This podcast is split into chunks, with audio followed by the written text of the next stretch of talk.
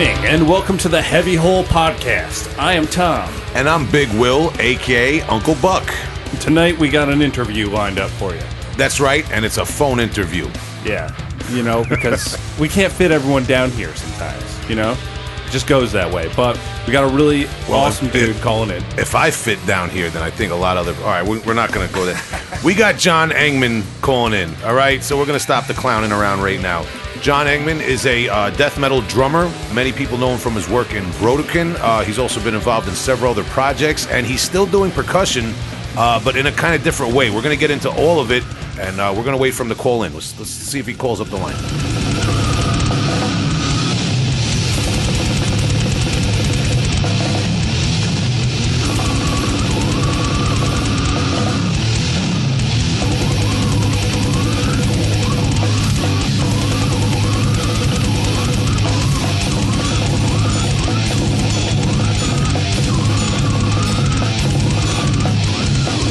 Jon? Yeah, yeah. What's up? Jon, this is Will. It's nice to meet you over the phone. Yeah, absolutely. And uh, Jon, I just want to quickly introduce you to Tom, my co-host. Hey, Jon. What's up? What's going on, Tom? Nice to meet you guys. Yeah, thanks for calling in, man. All right, so Jon, I um, you know, we do a little intro, and I tell the listeners a little bit about your musical background and some of the bands you've been involved in and things like that. But usually, just to, to start off, uh, I give like a little preliminary. So we wanted to ask you where where you're originally from. I'm originally from Milwaukee, Wisconsin. Okay, and uh, is, are you from like a musical background, a musical family? Um, well, as far as I know, um, my grandma actually did play drums in high school on my on my mom's side, and the only other person in my family that played an instrument was my sister, um, and she played bass clarinet. so other than that, no. Um, Grandma But, doing you know, blast my- beats? yeah, yeah, back in the day. Wow, all right. Um, Was there ever a connection between your grandmother playing drums and you're playing drums? Um, no, because I didn't find out that she played drums until I was already well on my way playing drums. So it was just like an odd coincidence. She just, you know, probably played like a bass drum or something in school, like high school band. Or something. Oh, okay, okay. But yeah. uh, that that's still yeah, it's an inter- inter- interesting coincidence, uh, though. yeah, just a very loose relation there. So when do you start becoming aware of uh, music, and is it rock and heavy metal? Um, well, you know, my parents were always, always playing records when I was a kid. Um, and, you know, coincidentally, they kind of liked, you know, what I would consider some of the more odd stuff at the time, you know. Um, they were always playing, like, Yes, the Moody Blues, Pink Floyd, like, like rock bands, but, you know, rock bands that kind of had, like, you know, King Crimson, stuff like that. I mean, A little of more course, there was... side, like, Yeah, takes a little but I mean, wrap your head I'm- around. Right, but you know they also listen to stuff like, you know, like Santana and Carole King, uh, Al Jarreau. Like they were all over the map. My dad was really into jazz as well, so it was like it was a very mixed, mixed bag. But there was constantly music playing. I mean, my dad was always playing records, so that's probably where I got most of my subliminal influence as to, hey, I like music. You know. And are are drums the first instrument you pick up?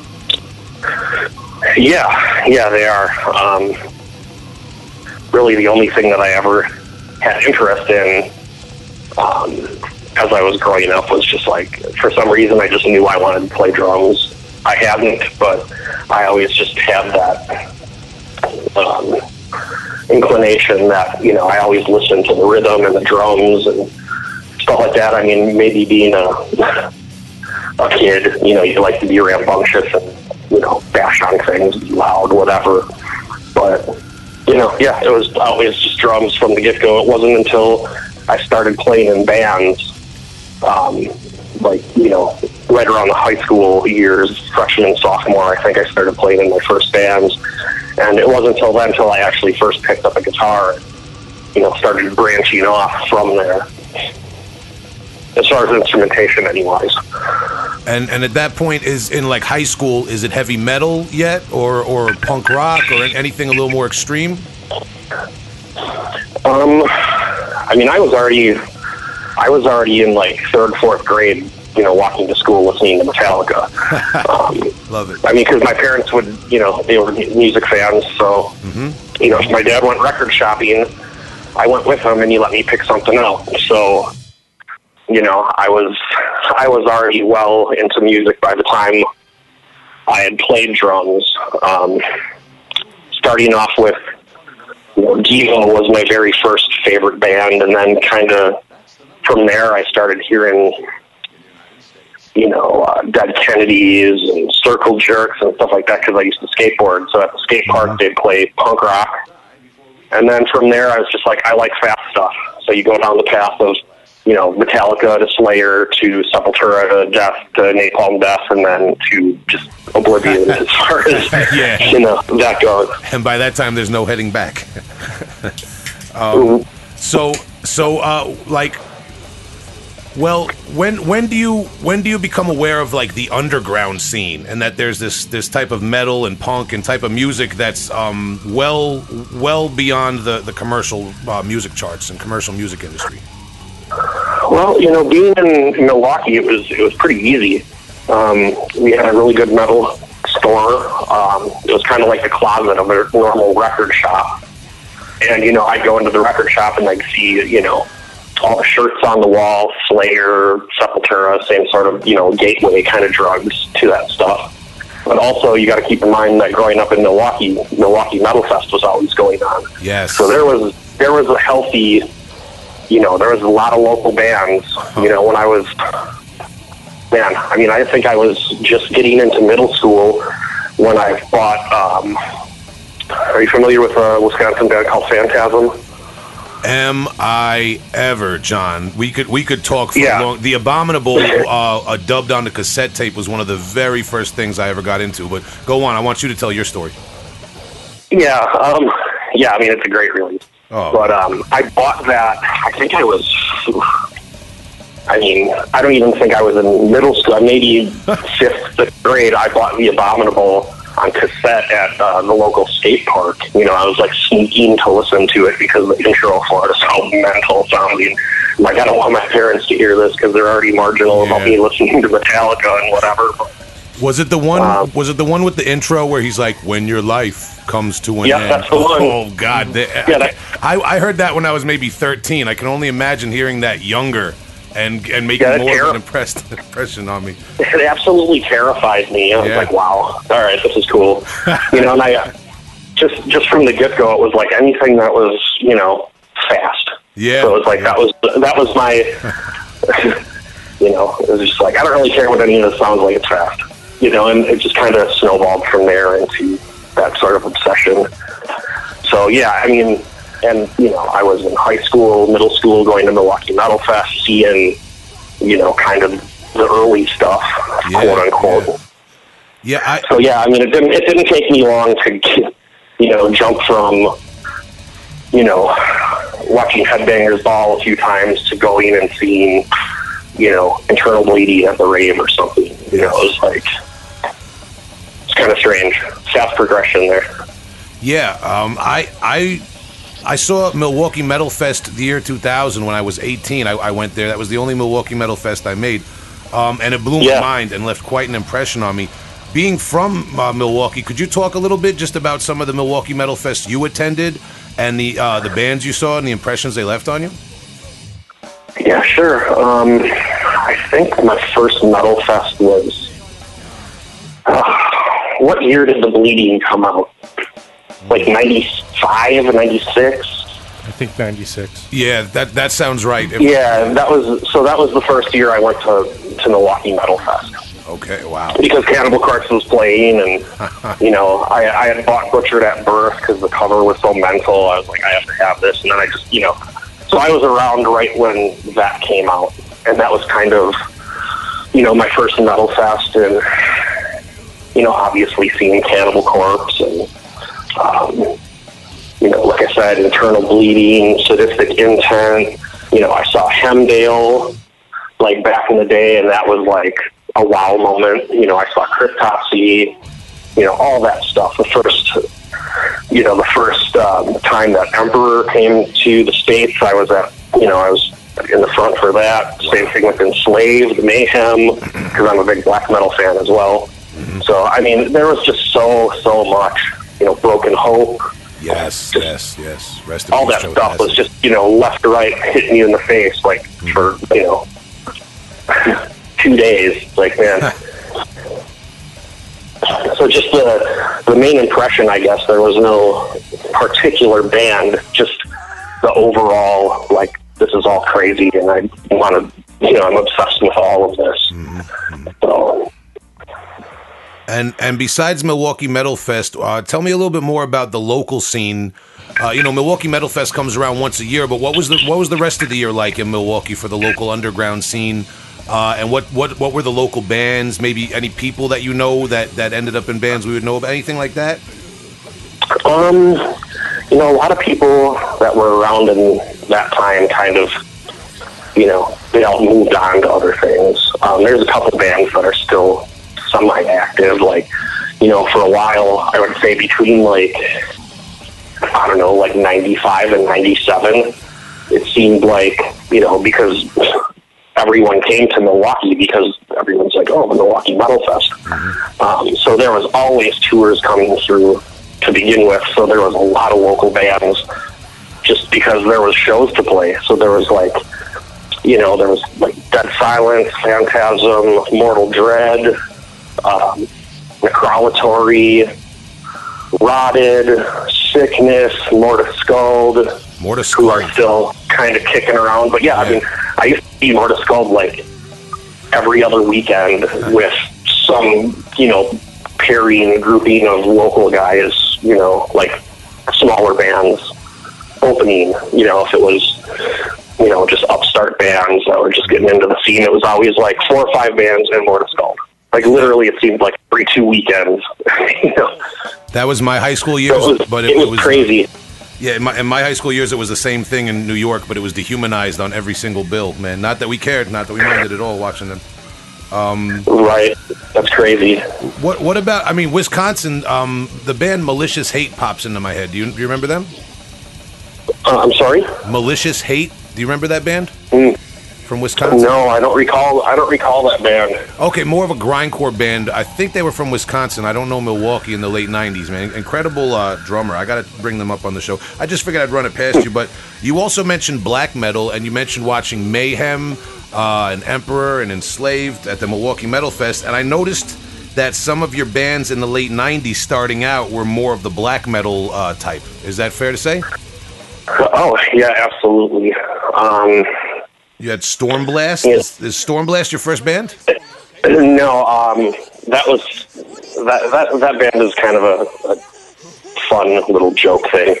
um, but uh, no, the first band that you know uh, was actually you know out doing shows that I was in was uh, when I when I joined the band. They were called Dead by Morning, and then we changed. We had some member changes, and uh, we changed the name to the Cold Beyond then, and that was like, yeah, that was my kind of, you know, because I was, I was a black metal drummer, I was a grindcore drummer. I, at that point, I had kind of already, not tired with death metal, but um, I just, I, I, being that I liked fast stuff, it was like, okay, well, black metal is primarily fast.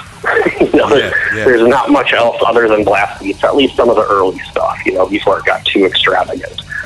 Um, but it was just more raw, and I kind of, um, in the late 90s, started falling out of death metal, getting heavily into black metal and um, more like your quote unquote power violence stuff and underground grindcore, you know. Um, and it wasn't until maybe 2000, late 2000, 2001, where actually the band that got me back into, you know, more current death metal was was Brodequin. That I got on a suggestion from a friend because they're like, well, you don't really like a lot of new death metal, but you should check this out. This band has lyrics like uh, historical, and I'm like. Oh, cool! This is like kind of guttural black metal, and like, that's how I felt about it. So it's just odd that that was kind of a catalyst, and then a couple years later, I'm in Brodequin, and then everyone thinks, oh, he's a brutal death metal drummer. But to be quite honest with you, when I got the Brodequin job, we'll say,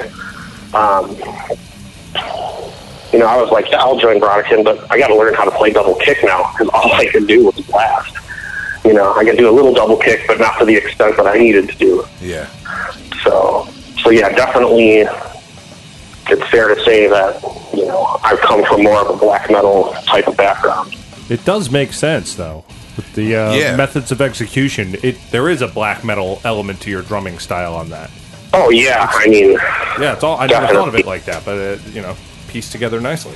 yeah, I mean, it was all, you know, it was all the influence of, you know, Setherial, you know, the first Dark Funeral record, um, you know, Enslaved, Immortal, you know, all, all that sort of stuff, Night in Division, 187, like just all the really, you know, blast heavy black metal was like, that, that was my, that was my thing for sure. You can definitely hear it in methods in particular, not so much on the Prelude EP because that has a clearer production, and I'm doing like, you know, uh, there's some of those like Flo Mounier, like cryptopsy style blast, and just hypered up. But you know, if you listen to the rest of it, it's all it's mostly black metal style drumming. You know, Yeah. Yeah, I, I, I'm glad you, you kind of brought that up um, because that was going to be one of my questions.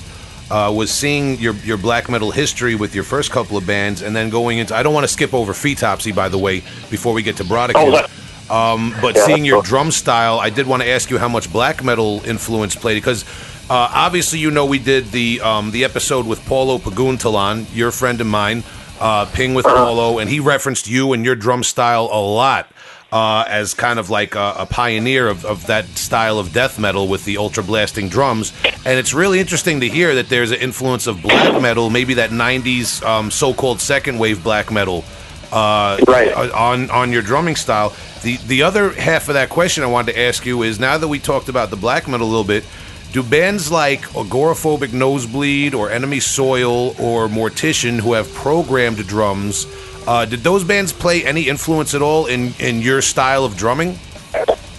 Oh yeah. I mean, maybe. I mean, to be honest, I'd say maybe those bands have more influence on my drumming than actual drummers. I mean, to be perfectly honest, when I heard, you know, when I heard Mortician on the corporate desktop for the first time, and I mean, I was just like, what the hell is this? Like, it's just like, you know, it sounds clicky and plasticky, but it's like unrelentingly like rigid, and but it just has this like, it's just a different feel. And I was like, that is insane. I love that, you know. Yeah. And it, it really pushed me because you know my ear got used to agoraphobic nosebleed, so I'd hear a really fast real drummer, and I'd be like, no, that's really not that fast. You know, it's like I, I never, I never really, in my mind, I never thought of it as a machine. I just thought of it as the drummer. So, you know, um, yeah, I mean that agoraphobic nosebleed was like literally life changing for me. Literally, like in Pantalone for Bajo Marinero, uh, Wadge, Enemy Soil, Mortician, and anything that I could scoop up that had mental drum programming, I was all over. What what are I mean? Um, you and I have just mentioned a few of the bigger drum machine bands that people know. Are there any other drum machine bands that you were listening to or still do listen to that um are a little uh, don't get as much credit? Well, you know, it's hard to say because with you know with uh, YouTube and Google, I mean, you can really, I mean, everything's as known as the next thing. It's just a matter of popularity contest, really. Uh, I mean, So, I, I was talking about I- maybe like in the '90s before every single person had Fruity Loops on their computer and. And Oh, um, I mean, no, I mean, there wasn't really. I mean, of course, there you had your like Dead World and your Godflesh and Pitch Shifter and stuff like that that had drum machines. But as far as like really over the top stuff, I mean, I think the Meat Shits had a couple of records where it was just total like drum machine blur, if I remember correctly. But I never was that huge into them. I just got it for novelty, like, oh yeah, there's drum machine going mental on it. um, but yeah, I mean, you know, I don't really feel like any of that stuff really picked up until, you know, maybe the early 2000s where like a lot of death metal bands started using drum machines again. Yeah. Or for the first time, you know, the, the arrival of the one man band, you know. Shout to Putrid Power. Um, yeah, yeah, stuff like that. Um, you know, but coincidentally, I had a couple of drum machine bands in the interim of like um, the Cold Beyond and uh, you know the Foetopsy Brodequin kind of era. I had a um, a drum machine band called Accelerated Decrepitude. I think we had a, we had like an eight song demo, and I think it was like a minute thirty seven or something stupid. It was just absolutely crazy. And then I had a kind of like a grindcore black metal crossover with a drum machine, and I played guitar. It was called Nuclear Powered Satan. yes. um, yeah. Yeah, so th- I mean, there was there was that stuff, but outside of your enemy soils, morticians, agoraphobics, that kind of stuff, there wasn't really. Or, well, catasexual urge, urge motivation might have been around. Um, the early Gore Beyond Necropsy stuff before they went to like Yes. you know they're like shit they're like shitcore records, noisecore yeah. records. I, I like them You with know. the drum machine. I remember that. And uh, the band that's coming to my mind is Lymphatic Phlegm from Brazil. See, I wasn't aware of them until I don't know, maybe ooh, 2002 ish, Mm-hmm. when I got like really heavy into gore grind. Yes. Yeah. Ah. Makes sense. So But, yeah, that's a whole other branch off of you know my mind going a zillion places at once. yeah, no, we, we, we want to get to at least uh, most of those places, but that's good because you brought us right back to 2002, and I'd like to talk about Foetopsy. Can you tell us how Foetopsy begins? Yeah. Um, I was uh, around that time. I had just started working at a record shop called Earwax Records, and um, they were a big.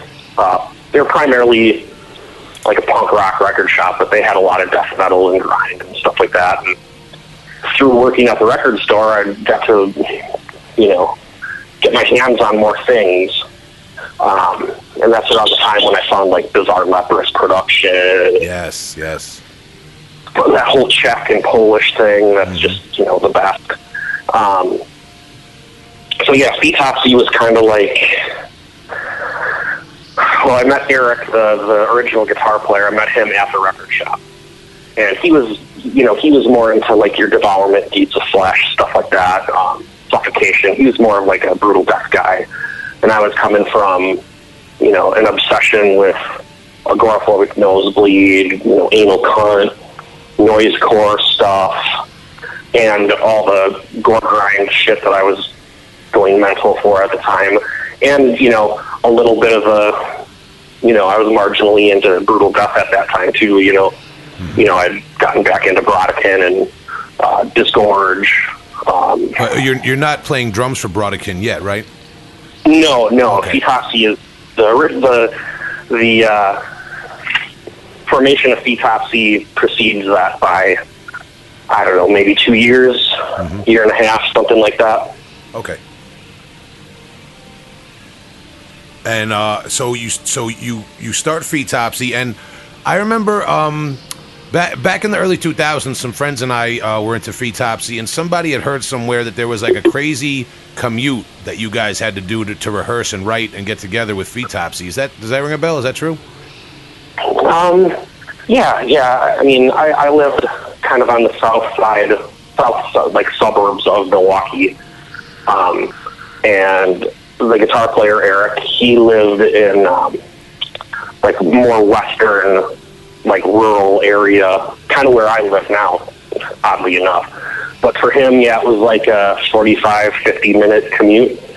And we practiced three times a week and we practiced at like nine in the morning because we both worked third shift.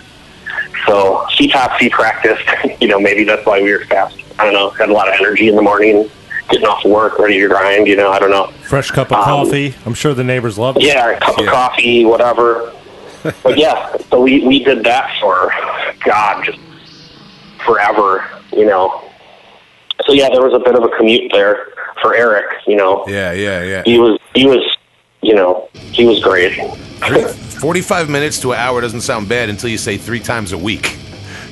right, right. I mean, but we were so into it. you Yeah, know, yeah, just- yeah.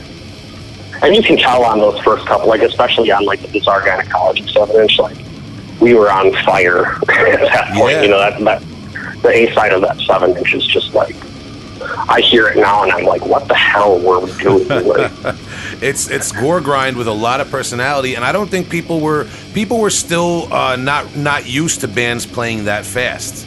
You know what I mean? Like nowadays, the whole drumming has gotten so competitive with YouTube and triggers and this and that. But I, back back when Foetopsy was out, it was like people were not ready for that.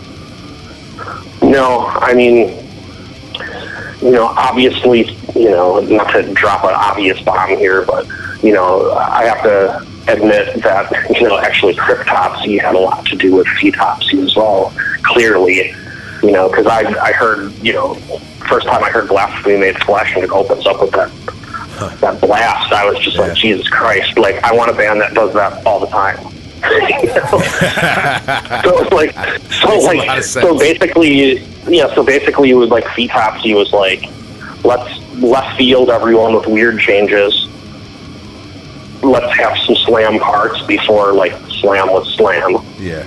and but the rest of the time let's just like all out cryptopsy anal cunt like near blur into some death metal breakdowns and you know so that was kind of the the mo of foetopsy Yeah, and just for the listeners, uh, we're talking about F O E T O P S Y Foetopsy um, from uh, Wisconsin in the early 2000s. Um, if you want to look that up. And now, uh, well, before before we get move on, did Foetopsy play live a lot? Yeah, we played a ton. Yeah, we played all the time. There was at that time there was uh, there wasn't much death metal going on. Um, but you know, I don't know. I'm sure you've seen videos of you know Foetopsy playing, and you know uh, Jesse, our frontman, who's also the drummer for Screaming Afterbirth now, um, Sexual Atrocities. Um, he was he was a show unto himself. I mean, he's just hilarious, had the best intros for songs. So, with that being said, we were kind of viewed as like um, as as mental as it was. We were kind of viewed as like kind of a fun like party band in a way. So we played with we played shows with hardcore bands, punk bands. Um, we actually played a street corner at like a downtown festival, and there were like old people watching us, and we're doing songs about genitals and whatever. And they're like, "You guys made our weekend. That was fun." like, so yeah, we played. We played all the time. People loved it. You know, it was like kind of like a Milwaukee party thing to like go see Foetopsy. I don't know. It was, it was it was a strange time for sure. a lot of people just were into it because clearly we were just having fun and you know i guess the obscene speeds of it was just like novel for a lot of people. So I, I think we got away with a lot because you know it was funny and the music was like what the hell are these guys doing? Never seen or heard anything like this. Yeah, So- it's really intense, but um, you know, a listener just giving it a few minutes on any release, you can tell you're having fun with it. It's like yeah. it's serious having fun, you know, like great, great playing and all that, and then also uh, not taking yourself too serious, you know.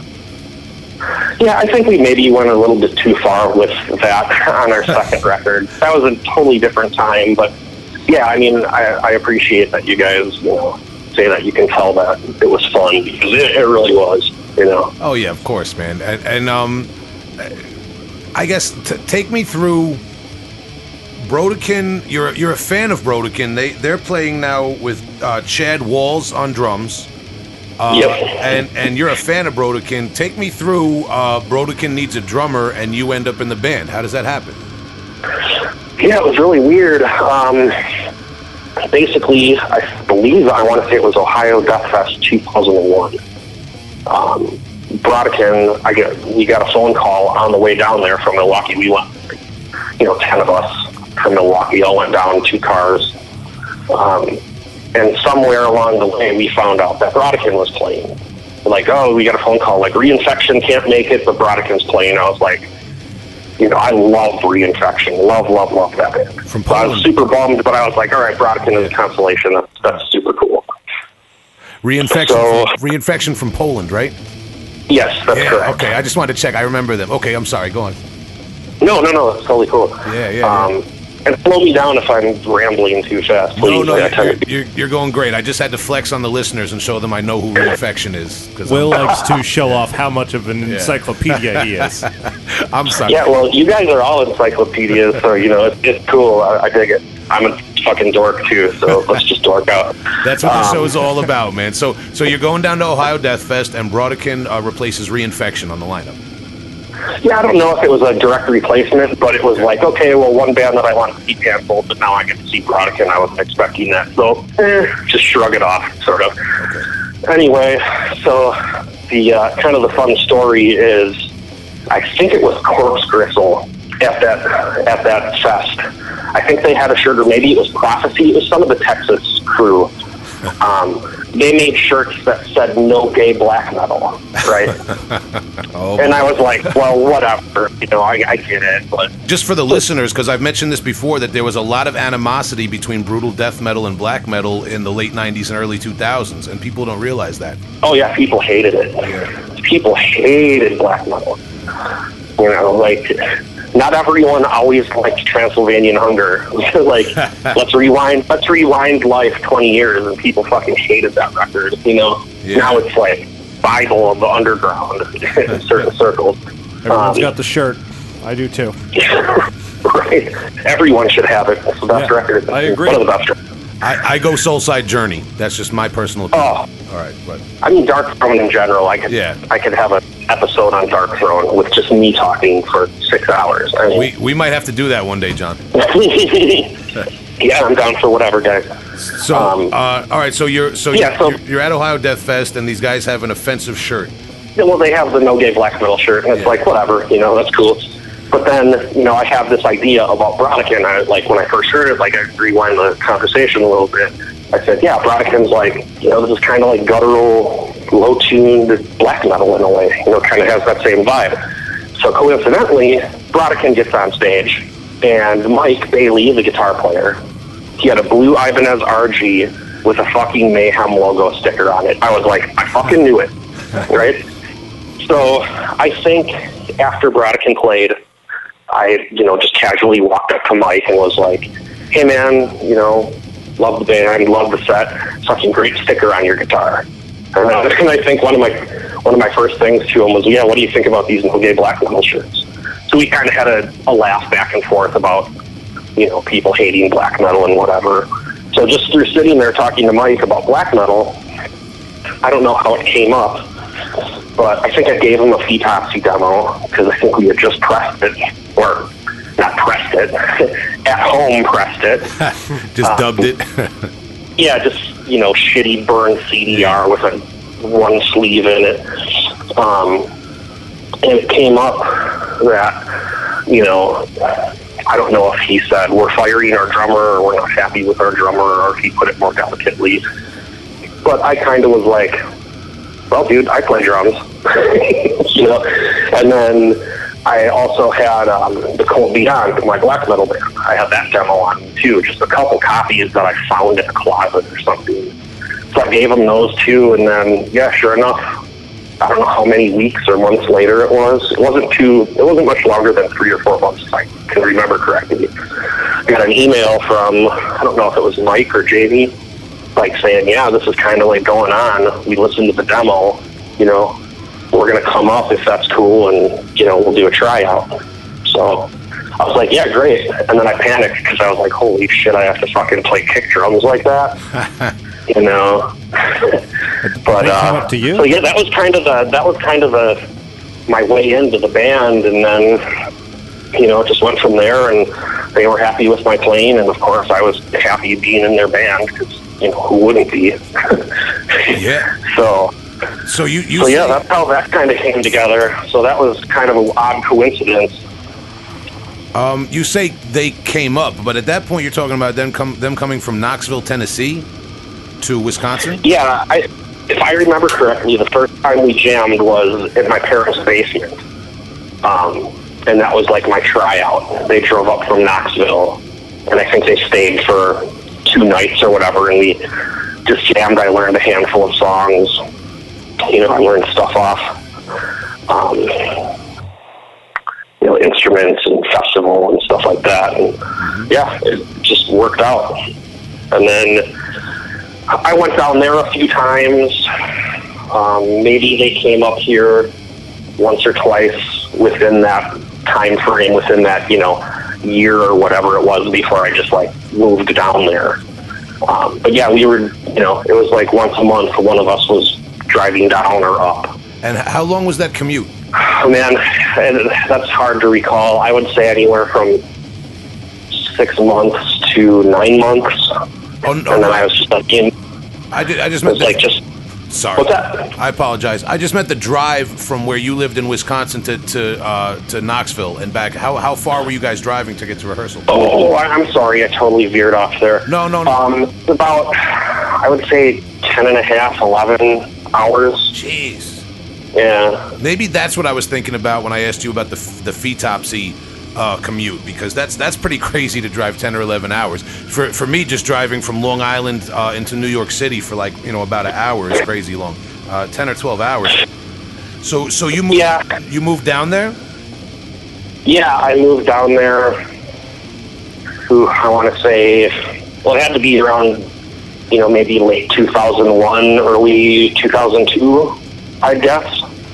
And at this point, I mean, at the time, what's going on with Foetopsy when you joined Brodequin? Um, well, Foetopsy is kind of fizzling out at that point. Um, we had plans on, oh yeah, we'll still do it, but you know, it just it didn't work out that way. It, it was just there was too much going on. You know, the commute sense. was I mean, too it's a- crazy. Yeah, exactly. You have a giant commute and like it's a lot. That that's uh I mean that's huge that you committed to do that the the Brodequin to begin with, you know? And then Yeah, trying to keep this other project going that, you know, kind of what you're saying before it was more of a fun endeavor. Yeah, you know, the, and the thing with that, you know, I, I'm sure that if it would be, you know, in 2019, you know, when everyone has file sharing and Dropbox, and you know, everyone's got like a, a DAW on their iPad or laptop, you know, it would have been much, much, much easier if we wanted to still collaborate. But you know, when you're talking like, you know, 2002, there was that stuff was it was around, you know, as far as I know. You can still email. but Everything is slower, more expensive. You know, it's, it's so much easier now for, for bands to do long distance collabs. Oh, absolutely. So um, you record the uh, Prelude to Execution EP. That's your first uh, release with Brodequin, right? That's correct, yeah. Uh, something I wanted to ask you. I don't know if this was something that you uh, had something to do with because you were at the time you were the, the the newest member and the drummer. But something about I wanted to ask you about the production um, on on Festivals of Death. Uh, there was a shift, um, and it seemed like Festivals of Death was more that left, uh, right, hard pan with the guitars, whereas on Prelude you get that more mono uh, center-based guitar production. Were, was that like a conscious decision on the band, and is that something you could elaborate on? Um, well, I mean, I can't really recall anyone making a conscious decision. Um, I mean, maybe Mike and Jamie's end because I know they weren't happy with the way festival sounded. Um, so I think they were just collectively we we were just trying to make everything a little more audible, coherent, decipherable. So maybe the guitar production um, was changed just for the sake of clarity. I don't quite remember, but we were also working on a, you know, super tight schedule. Um, you know, because we we recorded that in Milwaukee at my friend's house. My friend built a studio like in his house, like like ripped out bathroom walls and shit to put like a studio up. Um, so we came up here to record, but we were living, you know, in Tennessee. So we literally had like I don't know. I think maybe you know. I think it was like a Friday night. I did those drums in I don't know, maybe like forty-five minutes or something. And then the, and then the next afternoon they did vocals, guitars, bass, and you know it was just a couple hour ordeal overall. So maybe just the expediency of we have to get back home and this is what we have. But you know we were happy with the song. I still think that sounds great. You know. Uh, agreed. As a fan, I just see it as um, two different uh, takes on, on the production value and the production style. And I thought maybe that there Right. that might have been some of the black metal influence uh, coming in. I mean, it could have been. It, it could have been because I mean, definitely the black metal influence was like strong on methods. Like, I intentionally wanted my drums mixed low. Um, I didn't want the like super punchy in your face, like overwhelming drums are louder than everything death metal production. yeah. Um, because I thought Mike's riffs were great, and I'm the drummer. You know, I'm I'm just the backbone. So the methods was intentionally on my end. You know, there were a couple of records that I kind of was like, yeah, I, I would like this kind of sound. So that's why method sounds like it sounded. And you know, Mike was a huge black metal fan too. He was a huge black metal fan. So yeah, I think that slowly started becoming more and more of a thing. I mean, you can even hear it with some of the riffing and songwriting on methods. Just it was getting more and more black metal. Absolutely. Yeah, and and um, now before we get away from Brodequin, I wanted to ask you about liturgy. Uh, does liturgy come like like after methods of execution, or just while Brodequin's going on? Um, again, the timeline on that for me is a little blurry because it was like I don't know if we had already recorded methods and then started working on liturgy, or liturgy was in the works before we finished methods. I, I don't quite recall that, but yeah, it was all sandwiched in into that time.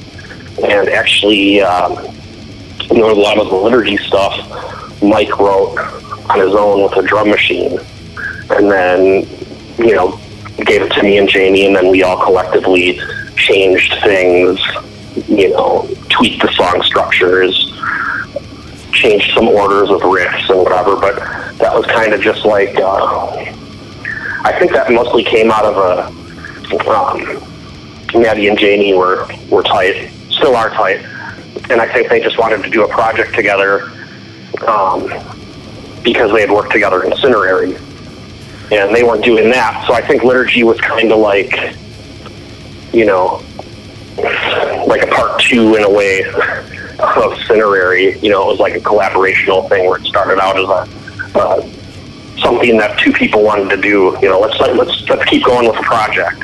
And then, you know, Mike and I just happened to be around, you know, so it was, it was just convenient that, you know, liturgy happened that way. Yeah, um, and we we interviewed Matti Way um, a few weeks ago, and we tried to sort out all the different albums he's been involved with, and and, and that was Yeah, I, I, I listened to it. It's pretty crazy. There, there's a lot. Right. Matti Matti's been in a lot of different projects, um, and that's kind of what I'm trying to do here is just sort out. Uh, you know, they had Cinerary, and then Liturgy kind of takes off from Cinerary, and at the same time, Brodequin's going on, but Liturgy ends up comprising, you know, most of the members of Brodequin uh, with with Matti Way. Now, maybe take us back to when you met Matti Way. Um, well, I met Matti Way. Um, I met him at, I think, yeah, it was the 2001 Ohio Death Fest as well. Um, the same, you know, fest that I hooked up with Brodequin. Um, but I just met him as, you know, the singer from Disgorge. I didn't meet him as a, you know, as a friend, so to speak, until Liturgy was happening. Like, I knew Matti. you know, I, I knew he was in Disgorge, whatever. We had talked a couple times, I believe, but it wasn't until we all started working together in liturgy, and that's when Matti and I became like actual friends, other than me just going, "Yeah, Disgorge is sick, dude," like shaking his hand at the show. You know what I mean? Yeah. And that was like, and um, Jamie and Matti's relationship really started that, and then Jamie brought you into the fold, correct? Yeah. All right. Well, I think they well. No, I mean I believe they were friends, obviously because they did Cinerary before. Right, right. Yeah. Um, yeah. So yeah, I mean I, I'm not sure about that, but Okay, no, I, I just just trying to get to get sorted out because a lot of people check out the music we talk about on this podcast, and Um, ju- just like I said with the Matti Way podcast, we're trying to like like organize things a little bit here. Now, Yeah, for sure. There's a lot to keep track of. yeah, yeah. Uh, now, talking uh, about Brodequin, um, based on videos of watching you uh, play drums for Brodequin, it seemed like you kind of scaled down the drum kit over time. Is is that fair to say? Is that true? Yeah, um, you know, I had I had my you know kick and snare hi hat in China for a Foetopsy, you know, and like no kit basically. And then when I joined Brodequin, I went out and I bought this like you know I bought a a big drum set for you know you know I had two I had two kick drums and you know two rack toms, a floor, a bunch of cymbals, and you know because you know let's be honest chad did a lot of like fancy stuff especially on like instruments. So i was like well i gotta like i gotta expand my palette. But you know i just i just kept scaling back scaling back scaling back because i was like you know i just i'm more of a minimal player. That's my style. I don't need a lot you know i play fast like i don't need 16 splashes and zill bells and it's like what what is my job double kick blast beats you know some groovy parts couple cymbals a couple toms double pedal done Yeah. And You just know. just for like other drummers out there, uh, having two kick drums, how much more of a pain in the ass is that? i hated it Yeah, i mean i hated it All right, good. I love hearing that because practical is the way to go. You know, drummers got enough Well- stuff to do. Yeah, and you know, you just uh, you know, and even when I had two kick drums, because I was like, well, I'm triggering this. You know, I'm triggering the kick because you just, in my opinion, it's not a matter of. I mean, that's always a debate, but if you're a death metal band and you have a lot of double kick and you're a fast band and you're not triggering live, people are missing uh, a lot to do with the sound of it. You know, it's not it's not a decision to like take the easy way out or cheat. That's just the sound. If you don't have that sound, you know, whatever. So with my kit, I was like, okay, I'll get two bass drums, but I got 18s. I was like, I'm not really miking these. So to try to keep it compact and playable, to be fast and efficient, you know, keep your range of motion to a minimum so you don't get tired. You're in closer proximity to everything. It's just more ergonomic. Right. But yeah, so I just kept scaling down, scaling down, scaling down until I ended up with basically, you know, a little jazz kit. Like like somebody designing a, a race car for like more aerodynamics, you know. yeah, exactly. And yeah, So, all right. So, um, take take us through uh, playing live with Brodequin because something I did want to touch on is you've brought up that Ohio Death Fest a few times. If I'm not mistaken, the year 2000 was the last Milwaukee Metal Fest. Is that correct to your knowledge? Mm. Or maybe like 2001. I feel like it was 2000. yeah. There was there was 2001, and then it went away for a couple of years, and they tried to revive it in the I don't know, maybe around 2006 or something. They had another one, and it just totally flopped. Um, Yeah, and the, the, my point being, um, because in that era, by 2006, you're well into the what I refer to and have talked about on the show as the Maryland Death Fest era. Um, Maryland Death Fest, Oh, yeah. early 2000s. Can you talk a little bit maybe about like Brodequin playing playing live in that era and that kind of like that generation of death metal? Yeah, I mean, um, so yeah, I mean, I played the first Maryland with Foetopsy and Brodequin, and that was my second Brodequin show. so that was kind of, that was kind of, you know, Yeah. that was kind of like my debut. I played, I believe we played one show in Dayton, Ohio, before that. So, yeah, playing a, a you know, basically my first known show with Brodequin at Maryland with that heavy of a lineup with something, a fest that was geared towards that. Well, it was at the time anyway. Absolutely, Um, yeah. It's it's grown yeah, it was- exponentially since then, but at that point, it was a guttural death metal fest. Yeah, I mean, it was, you know, we were like, oh, cool, it's like Ohio Death Fest, but on the East Coast. Like, Yeah. that's, that's cool. Yeah. So, yeah, I mean, you know, I don't know how much I can go into detail about all of it because, you know, it's so long ago, but um, yeah, like the Brodequin shows around that time were were super fun. We were all super like into it. It's kind of like I don't know if those dudes like felt revived with a new drummer or something, but you know, we did a bunch of shows and they were all pretty cool.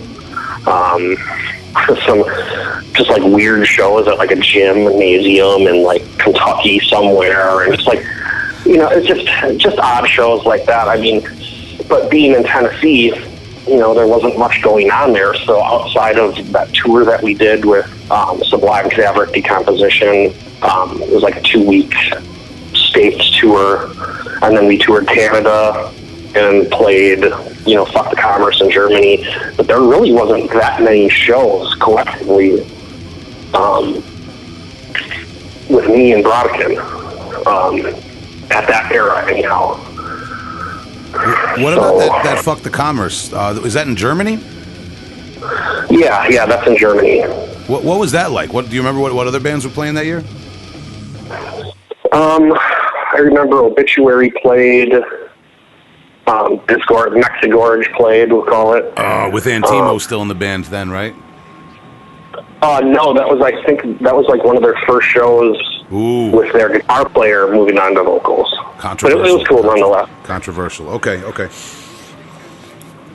But uh, yeah, I mean, it was that was the first time I was in Europe, so you know, and we played the first night with Brodequin and the second night with Liturgy.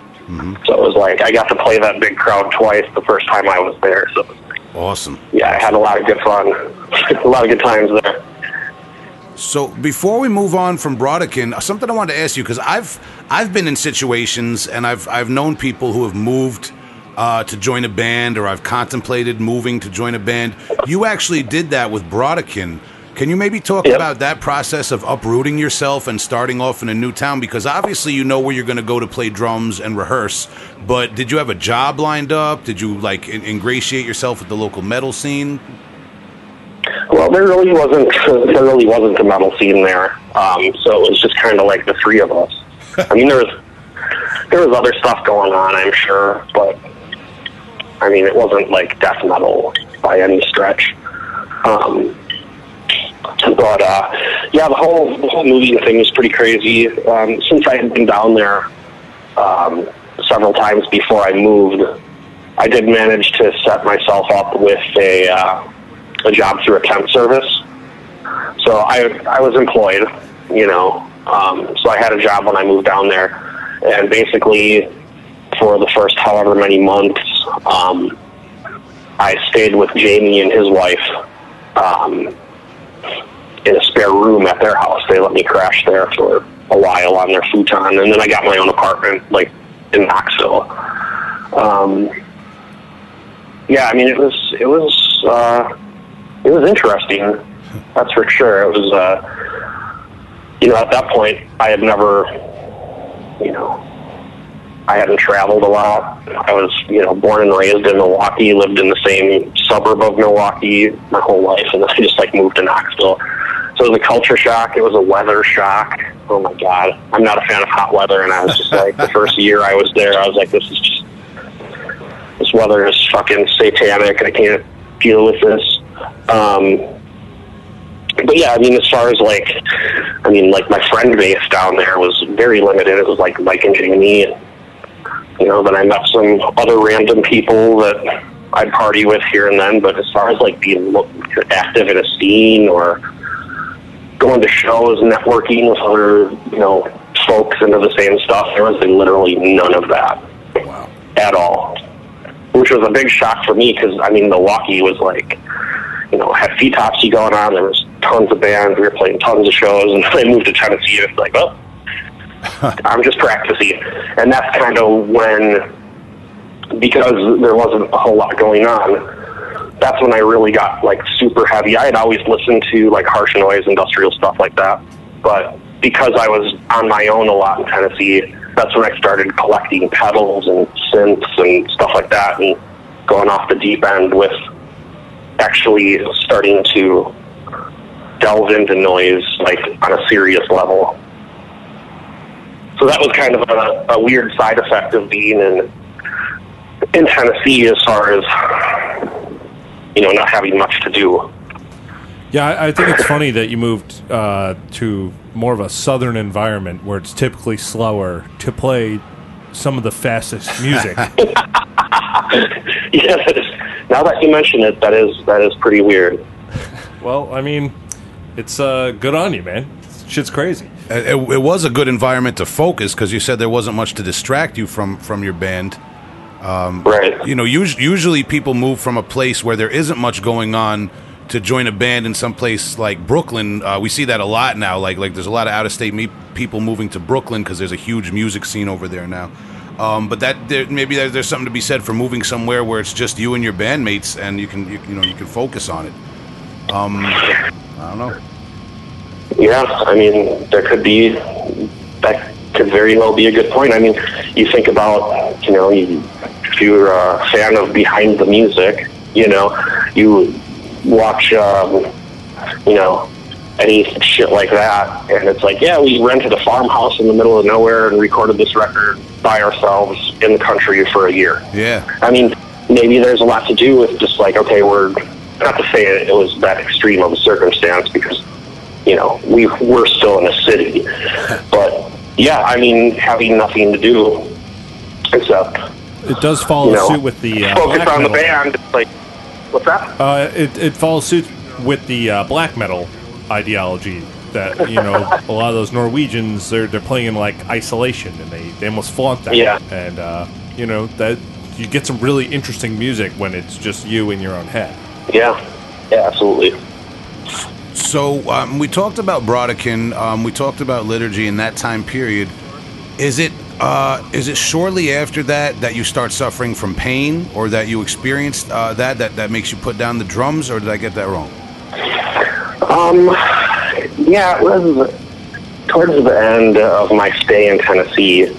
Um, yeah, that's when the, the hip nerve damage started going on because, you know, um, you know, and it's not like uh, people ask, go like, oh, are you in a car accident or did you fall off something? No, it's just I had bad posture when I played drums. I sat too low, and this was before I knew of, you know, like I had just heard around that time of joining Brodequin because I wasn't, you know, there was the Derek Roddy forum at the time, which is like one of the first things that like death metal drummers got to like really communicate on and start sharing tricks and stuff before tutorials on YouTube all the time. But you know, I didn't Yeah. know about, you know, I didn't know about heel toe, double stroke, kick drum, whatever. So I mean, I was literally single stroking everything. I still to this day can't gravity blast. I can't heel toe. Like everything is single stroke. Whoa. you know what I mean? I, I don't know any of that, any of those tricks. So basically, um, between sitting too low, playing too hard, with poor technique, probably in retrospect. And you know, I moved. I didn't have shit. All I had was like my CD collection and a recliner and my drum set. So I slept on the floor. I slept on my recliner. I played drums like a fucking idiot, ground my ground my back into dust, and ended up with like you know basically you know uh, sciatic nerve problems where it's just like I can still play drums, but being a death metal drummer, I view it as being a marathon runner in a sense. Where if you fall off a day of training, you're going to feel it the next day, and if you miss two days, you're totally screwed. You know, it's like I don't have the nor do I really have the interest anymore, to be completely honest. Um,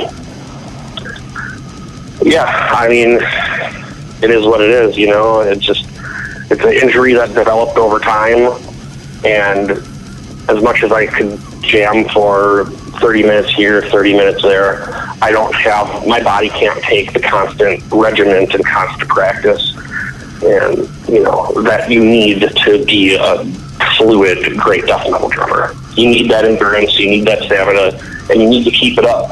And if I would go about that, you know, that same sort of routine that I was in, like I play four hours a day or whatever it was every day.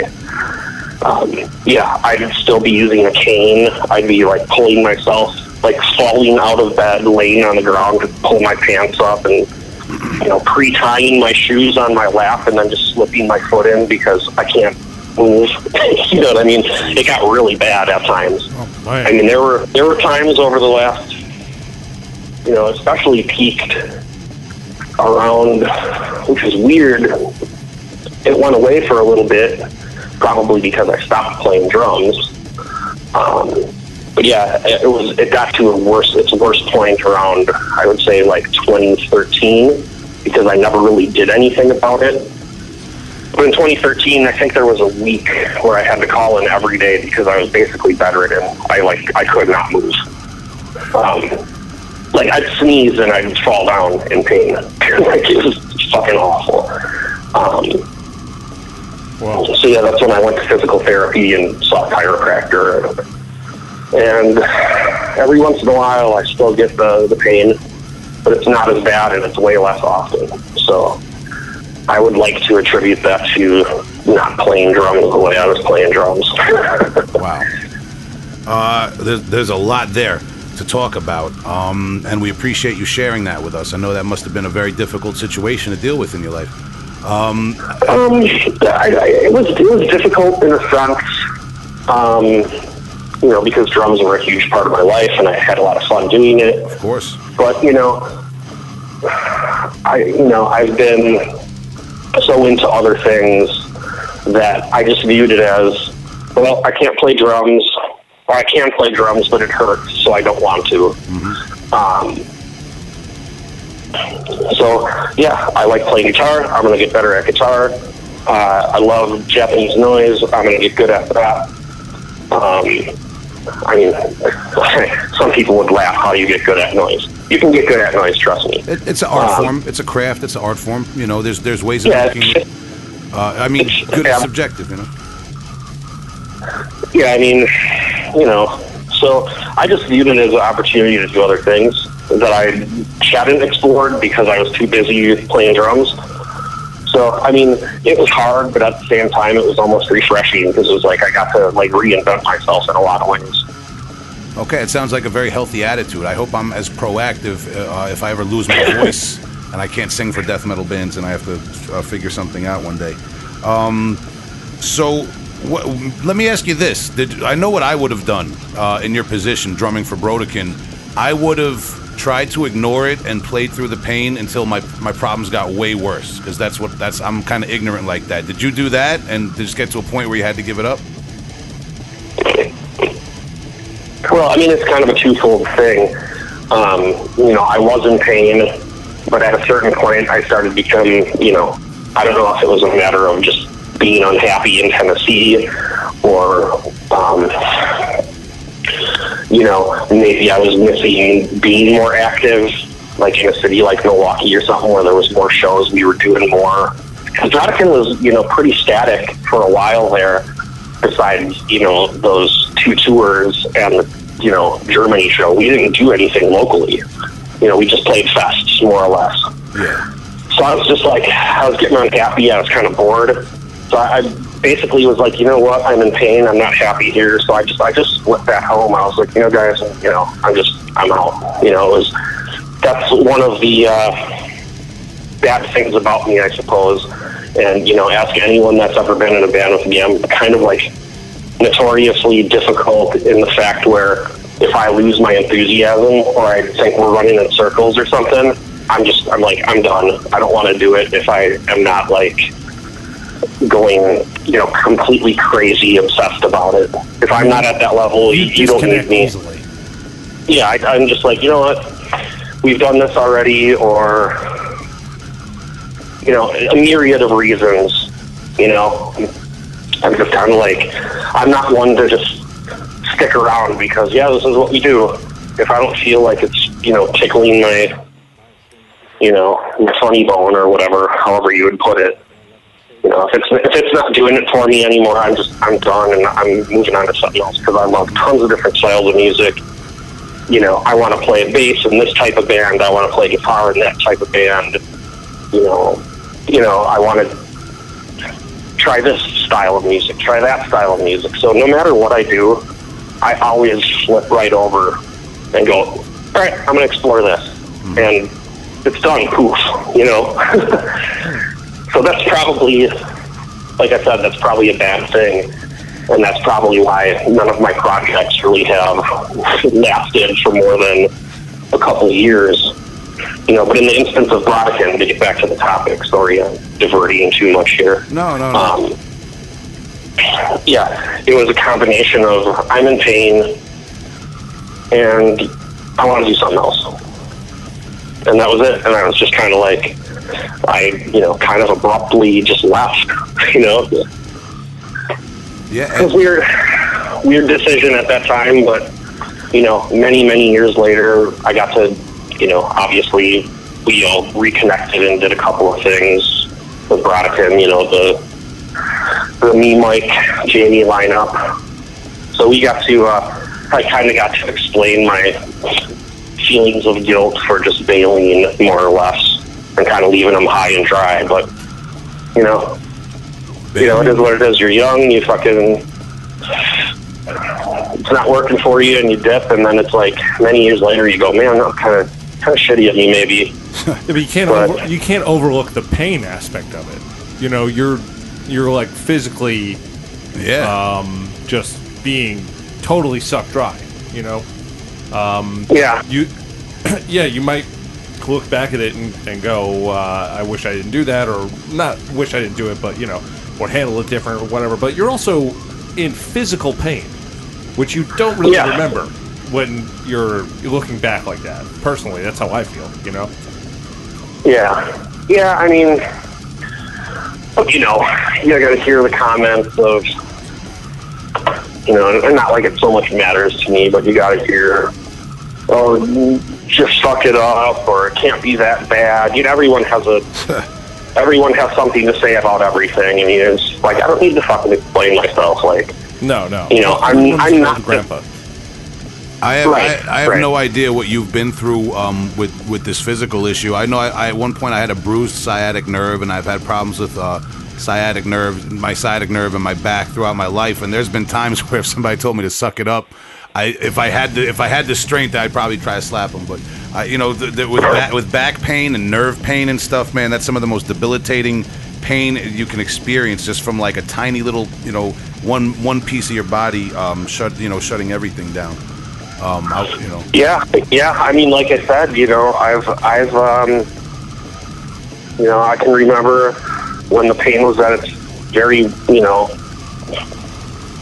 very worst, and uh, um, you know, just coughing. You like, you have to brace yourself up against like a counter or something or a table because you're like, I'm gonna cough, and it's gonna fucking hurt so bad, and and you just like your whole body locks up.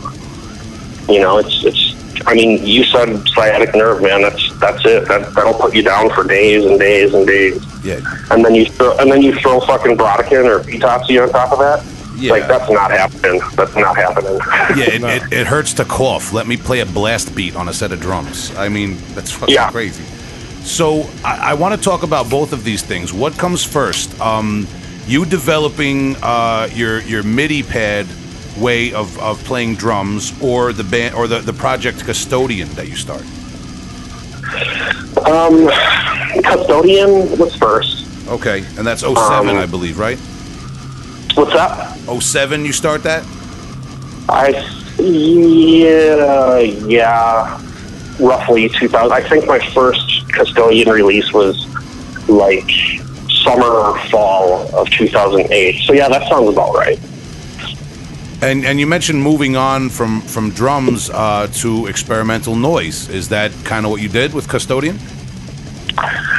Yeah, I mean, I had always, like I said, I mean, I got into noise, you know, around the same time that I was getting into, I mean, um, you know, I was already into noise when I was in my black metal band. I was into noise probably 98, 97, like around the time of like re- Relapse doing that release sub label. Yes. Yeah. Um, but yeah, I mean, so I was always into it, and I'd always like, you know, like borrow my guitar player's pedals for a night and plug my drum machine into it and just like fuck around. I had no idea what I was doing.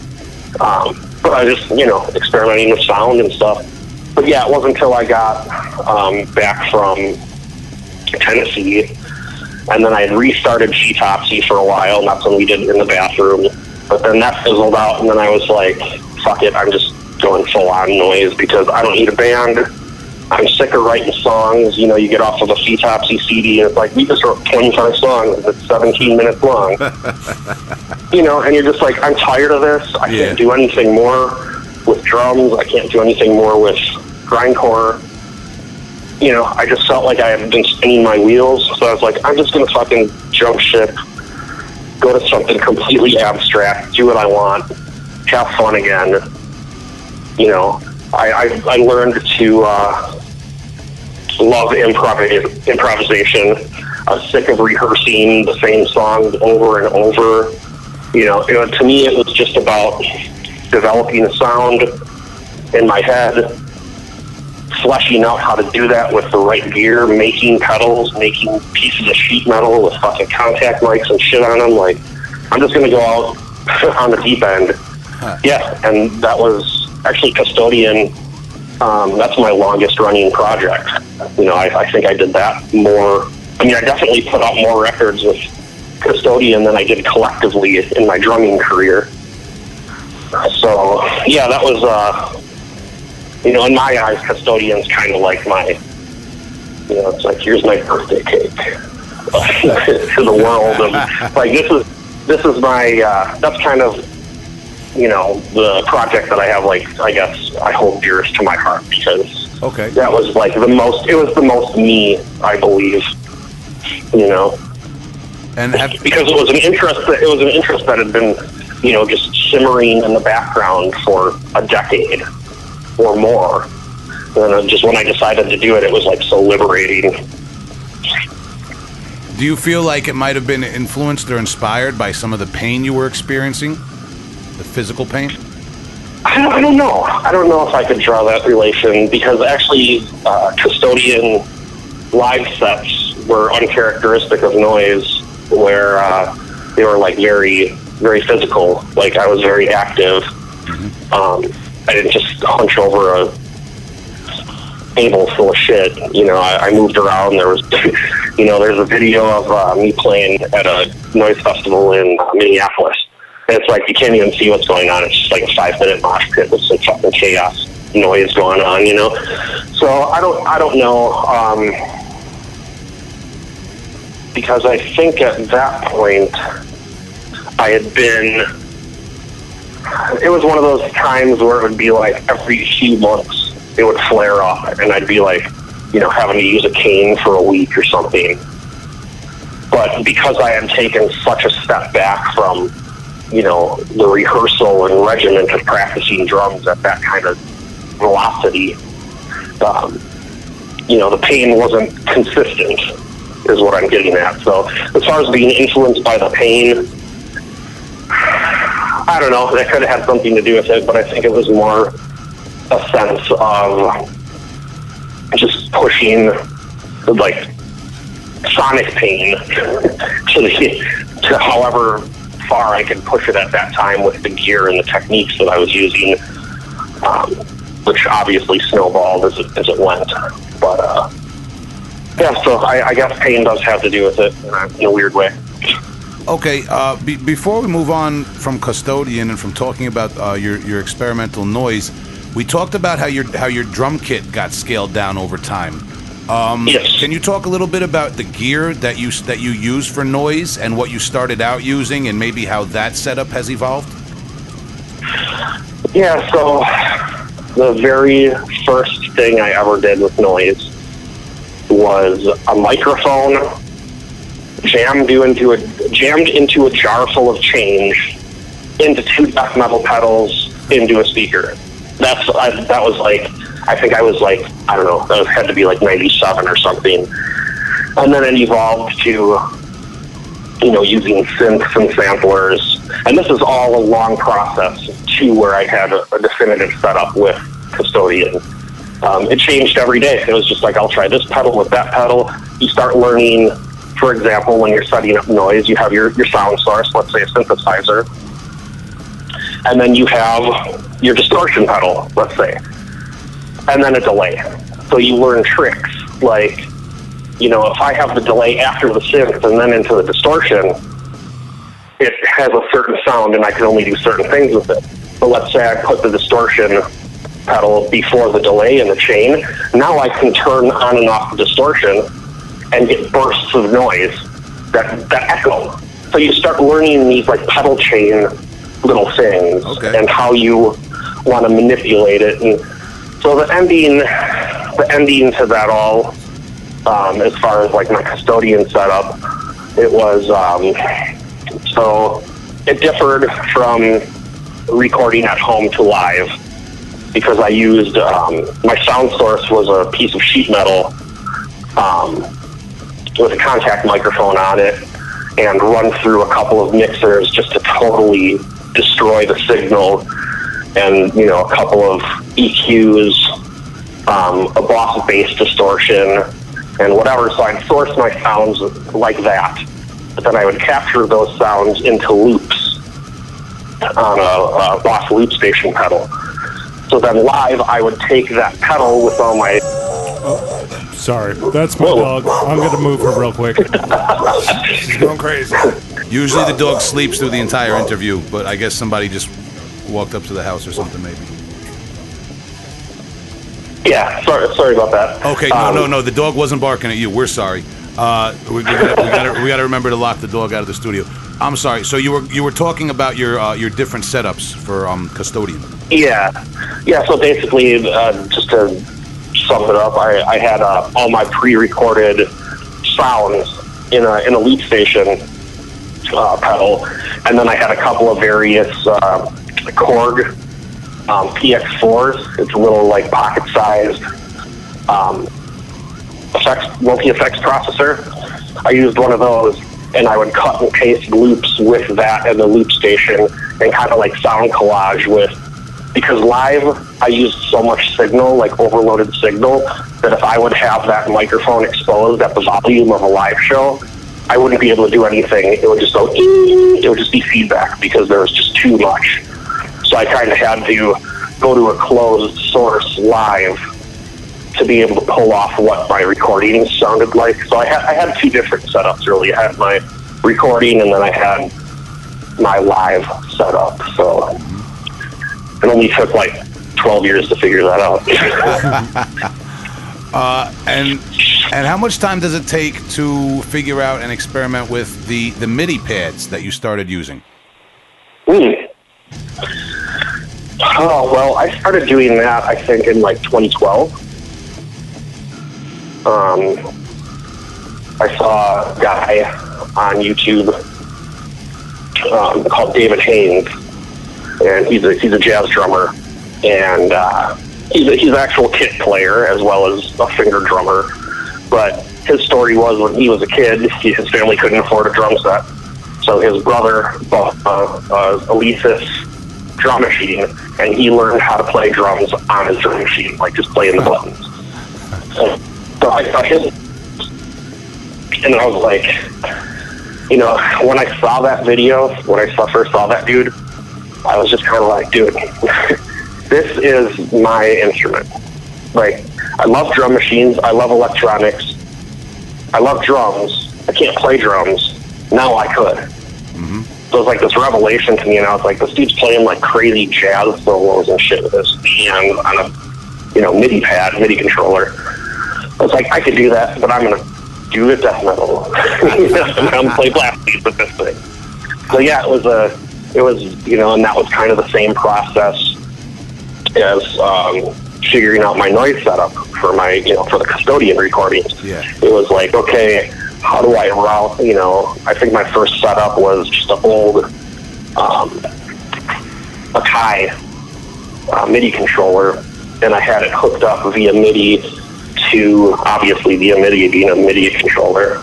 Getting more redundant here. Um, yeah, I, I just hooked that up to, uh, I believe I had a D5, an Alesis D5. And then I just assigned the sounds, you know, and then I basically had to invent uh, a layout that was, that would make sense to play death metal on, mm-hmm. you know. and there's the I could, I mean I, I'd have to fucking like draw you guys diagrams and show you finger positionings and you know because if you think about, you know, just think about your like typical like fast thrash beat with a double time hi hat. You know, you're not going to go with your left. Let, let's say with your left hand, you're playing the kick and snare, going just doing a, a thrash alternation. You know, there's no way with your right hand you're tapping double time on a, a MIDI pad because there's no rebound. you know, so I figured out how to mirror it. So I had whatever I had on the, the left two rows, I had a mirror image on the right two rows of pads. So I was playing like combinations. So just to go like uh, looks like fast 16th notes on the ride cymbal, you know, you're not tapping it at 280 or whatever, whatever BPM. That's another thing I never really got into is like click tracks and BPMs and all that shit. It's just like whatever. Um, yeah, so I basically had to figure out a layout where it could be feasible to divide, you know, singular parts into two-handed patterns. It was just, it was a long, long, long process. I can imagine. I wish I, yeah. I wish I could like explain it to you better, but it's, it's, uh, yeah, it's, uh, it's total nerd territory, and it's impossible. It's really impossible to describe the setup without A visual going too, being too long-winded, and you know people wouldn't be able to visualize what I'm saying. It's just it was a pain in the ass, but it was super fun, It, and I loved it. it doesn't know? sound. It doesn't sound like something you can really describe over the phone. It sounds like we would need a, a video or to be there in person. Um, yeah, yeah, absolutely. But yeah, I mean, and for anyone who um, uh, is kind of confused right now, we can definitely source you to the Brodequin live video. Is it from 2015? Um, you, you guys came back and played some shows. Yeah, that sounds about right. 2015. Yeah, uh, or 2015, Yeah. 16. And um, so, did you start experimenting with these MIDI drums and get a handle on it, and then contact Brodequin, or how how did the the reunion shows come about? Well, it was, it was such a roundabout um, way of reconnecting with uh, Jamie and Mike. Um, basically, um, I got Matt, Matti and I were not in contact for many years, as, as well as me, you know, uh, being out of contact with Mike and Jamie.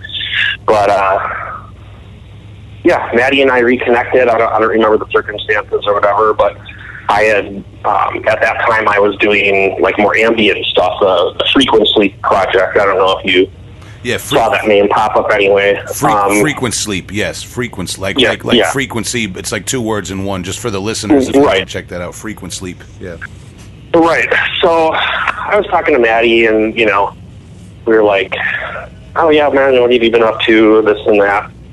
And uh, that's when I sent Matti some frequent sleep stuff, and uh, he was starting his like film productions around that time, what I can gather or recall.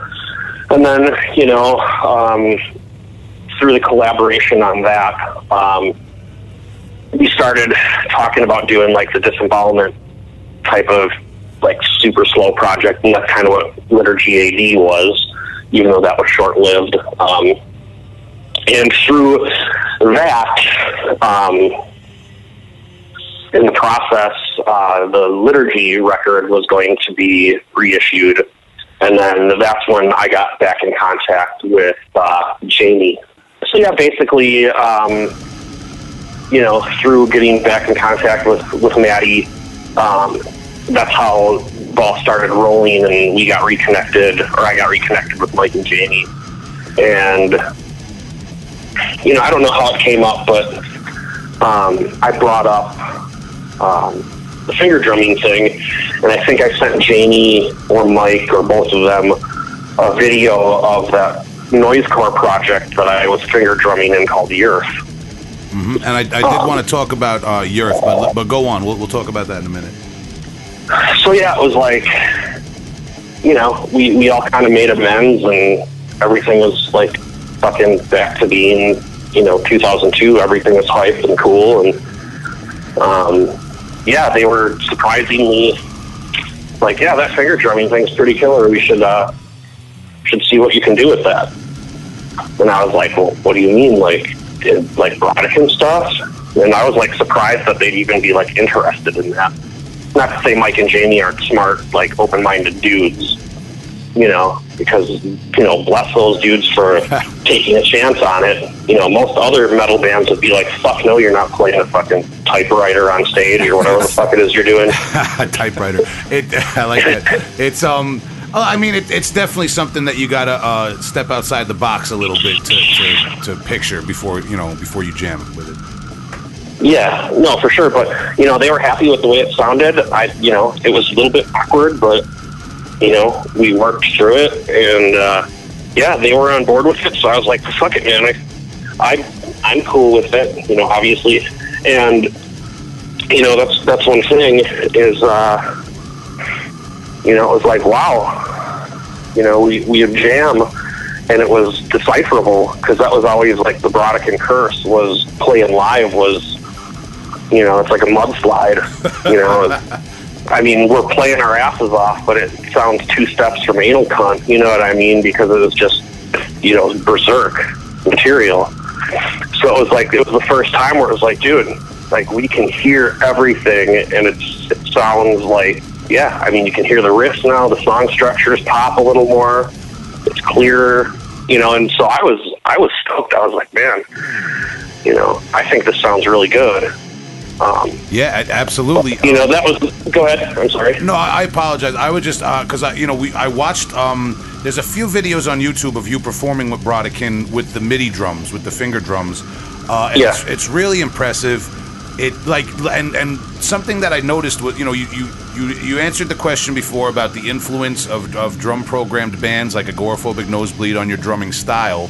Uh, Yeah. And and it's like kind of like you, you almost said it before, like like you get to this point where you're like, well, I love the sound of drum machines. The drum machines influenced my style. I can't play drums because of this pain I'm in, and it's it's almost like uh, like like you know necessity is the is the mother of invention. You know, it's like it's like death metal uh, percussion just evolved in, in that minute. You know, where you had that light bulb in your head. Yeah, yeah, and again, it, it felt very. Um, I mean, I was so like enthusiastic about it because I was so like, yeah, this is kind of a culmination of everything I'm into. you know what I mean? Electronics, drum machines, drumming. You know, doing something outside of the box. You know, and I always, you know, I always kind of was a button pusher in a way. Like when it came to my like drum setup, like. I almost enjoyed when I set up my kit at a at a death metal show, and I set up this little thing, and some and some asshole has to make a comment about it. Like, you're a nice Muppet kit animal, and I'm like, oh, yeah, just wait, you know. Yeah, Animal Like- was sick. yeah, animal was fucking ridiculous. Um, no, I mean, I just so it. I guess maybe that was one of my uh, issues that I had with all the heat that I got from doing that because I was like, man, I think this sounds killer. I think this is interesting as a musician. I find this interesting. I'm sure other musicians will find it interesting, but it was like, you know, I guess it was just too like awkward for people to look at. I mean, you know, I, I'm someone that has been involved with music for so long that I go see a band and I can become disinterested just by seeing the band. I know that sounds shallow and fucking shitty, but it's like, dude, I've seen this so many times. Like, do something that inter- that's interesting. Like, do a little, do a little something different. Like, you know. So if, as a fan, I was like, oh, I think this is going to be cool. But uh, other people, you know, most of the scene did not see it that way, unfortunately. But you know, it is what it is. Very- I, I in ret- in retrospect, I totally get why people thought it was fucking stupid. But Um, you it, well, it's it's ignorant to me because um, I think if people and hopefully uh, you know that's something that I hope that maybe if anything comes of, of people hearing this podcast is people will understand the full story leading up to you using the MIDI drums. Uh, and what Yeah. exactly the MIDI drums entails, because the MIDI drums, it's not like you're sitting there in front of like your um, your boss uh, DR202 or whatever and just press and play on a pre-programmed beat. It's it's it's a it's an electronic percussion instrument itself. Right, and I, I, I think a lot of people, or maybe a good good section of people, thought maybe that I was just triggering loops. or Yeah. I would hit one I would hit one pad and it would just auto roll or something. No, it's like I played that shit note for note. And the thing that I so my I have a couple of things to say about about that about the drum pad if you, if you don't mind real quick. No, Um, pl- please do because I would like you to dispel any disinformation or um, you know misunderstandings about what, what, what what's going on there. Yeah, I mean, it, there was no loops, there was no rolls programmed in, there was no programming. It was 100% live playing, and because of the setup that I was using, I'm sure I could have gotten more advanced with it. But the setup that I was using, I can't, I couldn't multi-track. So if I were to record with it, it would go on stereo left and right. So with that being said, you know how it is if you're in the studio. You can go in, you could erase your kick drum tracks and program them in, or play them, turn your kick drum on the side and play the fucking thing with your hand. You know, you could overdub. I could not overdub. It was it was one take. If I fucked up, start over. You can't quantize then. You can't cut and paste because it's all just left and right. You have all the instruments. You know, it's Summed like it was like two outputs. Yeah, you're left and right, and there's no going back Yeah. in and messing with any stems. So you're yeah, Yeah, you're, you're- really, you're really playing the rawest thing you can for a pad instrument like that. Yeah, and you know, the I guess why I didn't understand the hatred for it was okay. I'm playing like everyone loves to watch Putrid everyone, everyone loves to watch you know agoraphobic nosebleed and insidious decrepancy and you know like sick fuck and you know people people dig drum machine bands. It's Yeah. what it is. Sure. So I'm like, well, you know, there's so many drum machine bands now. People, you know, they gotta, you know, I, I think the the book is open far enough. You know, we're we're we're far into the middle of this drum machine novel where I can come out and play the drum machine, and it, it's not gonna, you know, no one's gonna think twice about it. But there's, I guess, I don't know, something about the visual just fucked with people too much or something. Yeah, it's like a You know. it's a knee jerk reaction that people Yeah. have. People don't know what it is. That's like how it goes Right. with everything new. You know. Yeah, I mean, and for me, coming from you know many years of experimental music and going to noise shows, and even going back to you know my first favorite band ever, you know Devo. You know, you watch old Devo videos, and they're all standing there playing. You know, the guy doesn't even have a drum set. He's standing there playing on a row of four rubber pads. As a kid, I didn't fucking get that. I was like, okay, that's weird. But it was it was always it was because maybe Devo and because maybe experimental and drum machine, I it didn't even phase me as being odd. You know, it wasn't it wasn't until everyone else pointed out to me that it was odd that I was like, oh yeah, maybe this is kind of fucking weird. you know I mean? cool. For me, I it was just for me, man. It was just like this is you know, I'm playing an instrument. I didn't view it as anything else than that. So I, I think that that speaks to the visionary quality of using the MIDI pads. Um, because you, you use that analogy that we're kind of like halfway into the, the drum machine novel. We know what's going on, right? I think you're Yeah. a few chapters ahead of everybody. Um, and and something I wanted to bring up quickly because we do want to be respectful of your time. Uh, but but I just wanted to ask you uh, on this MIDI pad conversation. We're in an era now where increasingly uh, actual drummers and uh, uh, drum recordings on death metal albums are sounding like drum machines because of the rate of triggers and quantizing and sound replacing that goes on. Do you feel that what you're doing is kind of like maybe in a way with cutting out the middleman or just stepping it up uh, and and jumping ahead a few years uh, and and getting a, like doing away with some unnecessary steps like like by just taking it to the MIDI pads now instead of playing like an overly quantized triggered kit. Um, I mean, I, I can see the parallel for sure, um, and there are some comparisons that could, you know, be made and, you know, debated. Um, but I feel actually because of the level of quantizing and because drummers can punch in and punch out smoothly because you know their drums are all on different tracks and some are mic'd and blended with trigger sounds. You have a lot of you have tons of leeway. And I listen to death metal records now, and a lot of the reason why I don't listen to a lot of new death metal records is because. So when back when Mortician had a drum machine, you knew they had a drum machine. Right? Now you watch like a, a video of a new band, and being a drummer, you hear the production, and then they show the drummer playing in the video, and you go, his snare drum doesn't sound like that. Look at how fucking light he's hitting it. Not like I care about light or heavy hit. I never cared about like, well, you don't hit hard, so you're not a drummer. Like I never gave a shit about that. But when you can see the difference, it's like, okay, this is supposed to be a real drummer Yeah. But that's not what I'm hearing. Yeah. You know, I thought, I thought what I was doing with the MIDI pad, I was like, okay, here's here's here's me being totally transparent in what I'm doing.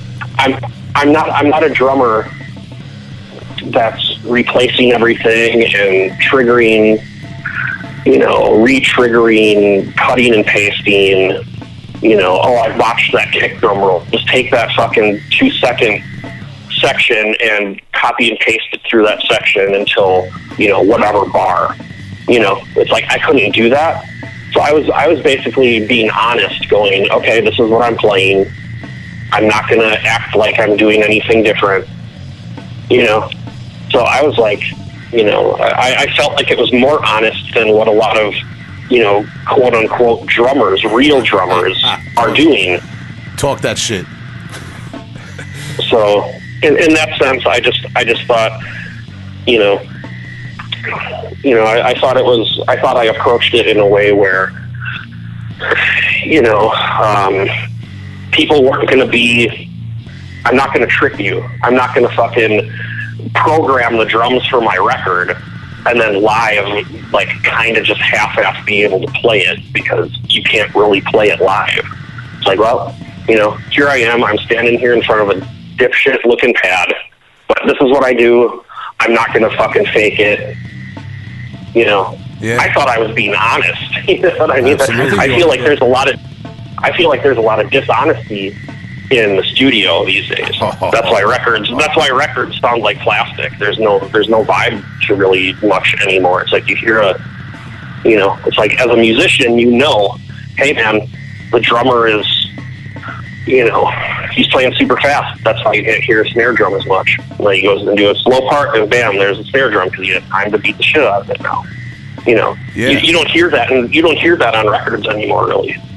No, and I'm. This is your interview, so I'm going to let you talk. But this is. I would be ranting about this on, on another episode probably right now because I'm on the same same page as you. Um, and we, you know, as I said before, we want to be respectful of your time. Um, I just wanted to ask you quickly uh, as we finish up. Your band, um, you pronounce it differently than I would before. It's U R T H for the listeners. How do you pronounce it? But yeah, it's uh, it's actually stupid. It's uh, everyone says it's Earth because that's what it looks like, but it's actually Earth because uh, me and the other guy in the band we were making jokes about urethras. um, and then we started, we shortened it to Earthy. You know, it's like, oh, dude, jam this up your Earthy, blah blah. You know, just stupid shit. so then it, so then it ended up getting shortened to Earth. So it's like it's Earth as in urethra. I'm never going to hear Mother Earth the same. Yeah. Um, th- this is you. You play the MIDI drums the way we've been discussing in this band. Yes. Okay, and um, and this is more of like a really brutal, harsh, noisy, gore grindish uh, type of project. That, that's how I would describe it. Yeah, and um, another aspect to it is we never had. We played a couple of live shows. We have a uh, a recording. Um, uh, I don't know how many million song recording on Grind Records, but we never had a guitar player. I controlled. this is a very deep end, I guess, for me being, you know, stupidly inventive to a crippling degree of my own whatever people like. Um, yeah, we didn't have a guitar player. I controlled the guitar riffs with uh, with my feet on looping pedals. So basically, I had I took a, a bass guitar and I programmed, or not programmed, I made a bunch of loops of just like anal cunt, like blur riffs and every five or six loop locations, I would throw in like some gut style, you know, polka, gore grind, tupa part, you know. So I basically just improv drums, improv stops and starts, much like old Anal Cunt did. When they were just doing blur, they just kind of look at each other like, we gonna stop? Stop now. Back into it, you know. So it was Yeah, improv structure, all that stuff, and then eventually I'd flip to a like a you know polka grind riff and just do the two pop for a little bit, and then back into total just blur. So yeah, all the all the all the guitars I would just do with a looper on with my feet. So when we'd play live, I would play the, the guitars with my foot, more or less. Play the MIDI drums over it, and then I just had a, a my friend Jim was on vocals. Wow. So yeah, it was just two of us, That's not what I. and that was like total. Yeah, it's just total electronics, but in a sense where I can use electronics to improv, uh, like noise grind. It's like Yeah. electronic anal cunt, but still played. Yeah, yeah, and and I, I got to go back and listen to this now, knowing that, um, because the, I mean, the bass. I just figured it was through so many distortion effects that that you couldn't tell what it was. That's crazy, man. And we're talking about the Enema of the Music Business album. Uh, that's on the Yes, enemas of the music business. Little spoof off Take Home Death. Yeah, of course. Enemas of the Music Business by uh, the, the band Urth, U R T H. Uh, highly recommended. You can you can listen to that on the Goat Grind Records Bandcamp page, like I did, and like I'm going to now, knowing how, how crazy that process is for the the, um, the, the playing of the guitars, uh, the bass guitars.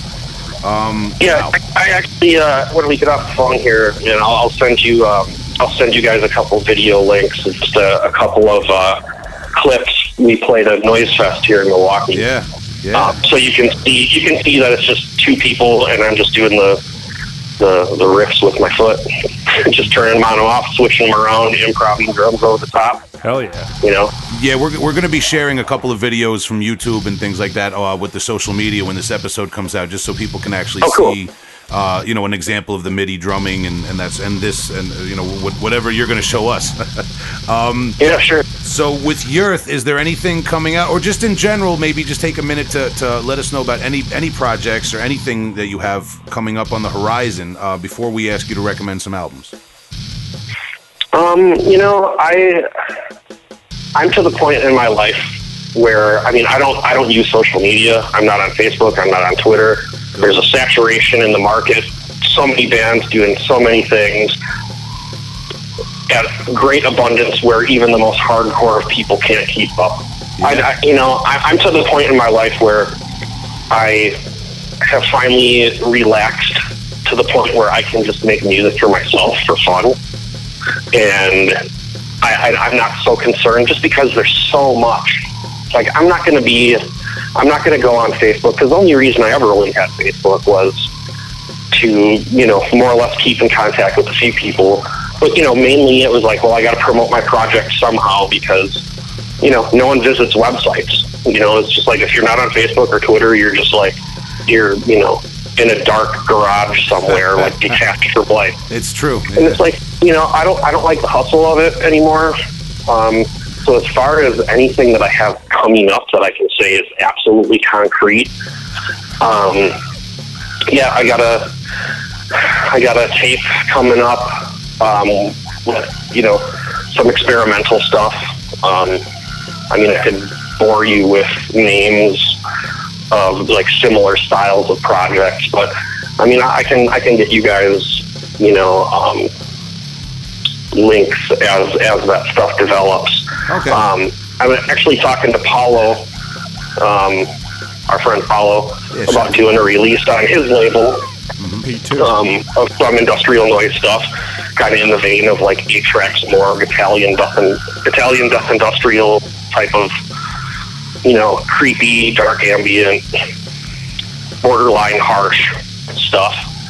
Um, but I actually, um, I guess the only thing that I can say as far as like keeping up with stuff that I'm doing because it's ever changing. It's is different gear.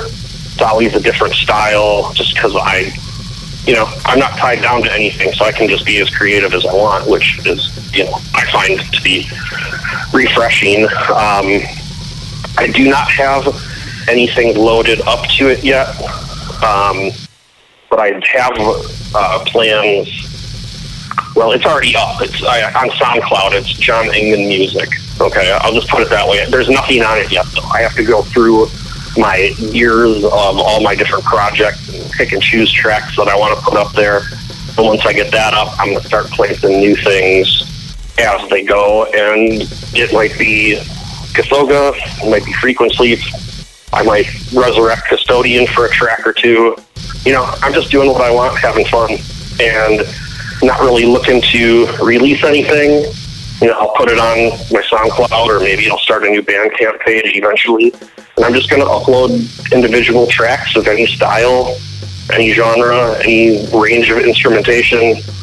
And just, you know, it's kind of a free for all at this point for me. So I'm going to embrace that and not like bore myself with, you know, sticking to just one thing because I'm too, you know, I'm all over the place as far as taste and what I like to play, instrumentation, whatever. So, yeah, Jon Engman music. By the time this uh, interview, you know, gets posted, I'm sure I'll have some stuff up on there. But it's been up for a couple of weeks. I haven't put up anything on it though. So.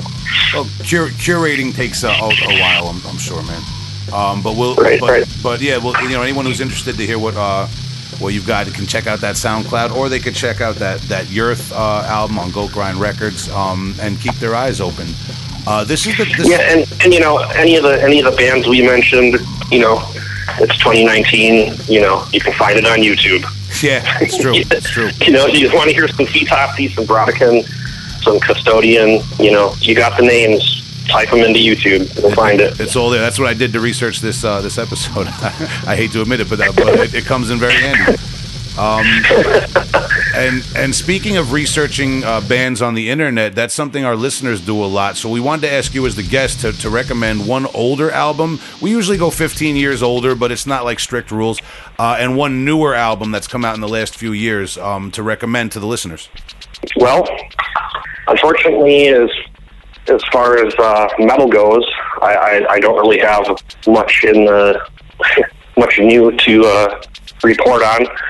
But um, if you don't mind, I, I would like to uh, recommend a very fantastic noise record. If anyone's interested in dipping into some, you know, power electronics, Please Um, do, yeah, yeah. absolutely. Talk about it, yeah.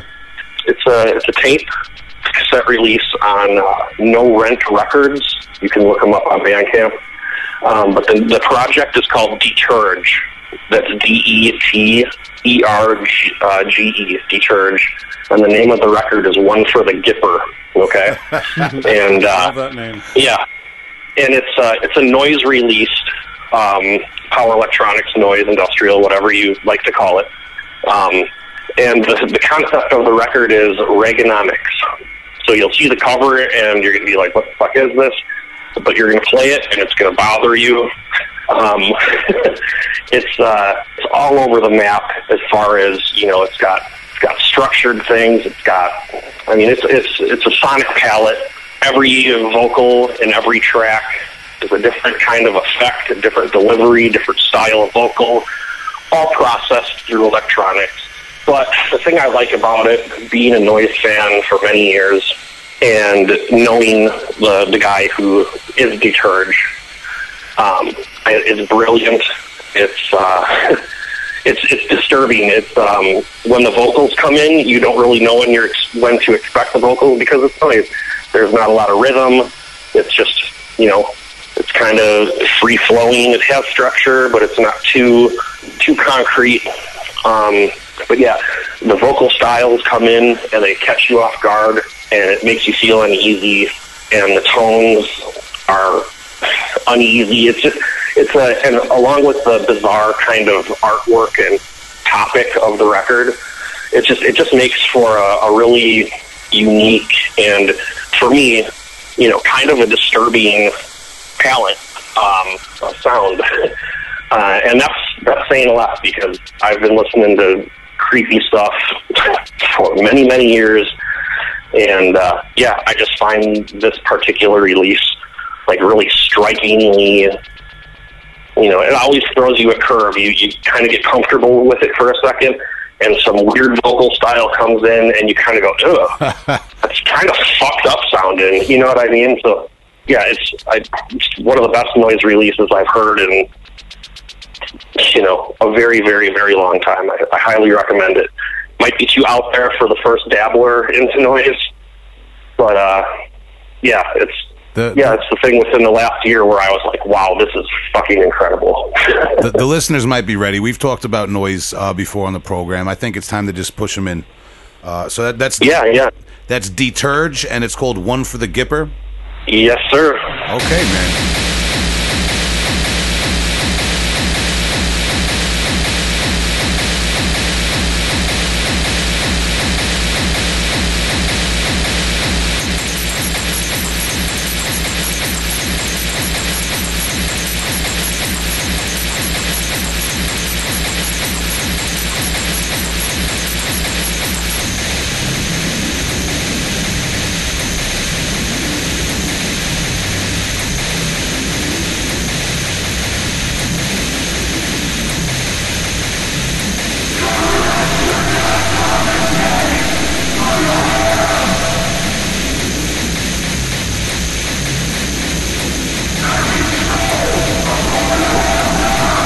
About uh, an older uh, album? It doesn't have to be metal. It could just be anything that you want to recommend to people. Yeah, you know, I, I struggled with, uh, you know, because I know you guys do the new and old thing, you know. But what I what I want to do for the the uh, the old record is uh, I want to do something like it's death metal, but it's a little bit abstract. It's a band from Latvia called Brute Chant. Have you heard this band? I, I got to admit, you caught me out here. I haven't heard of Brute Chant. Brute Chant. Um, the they're like I said, they're from Latvia.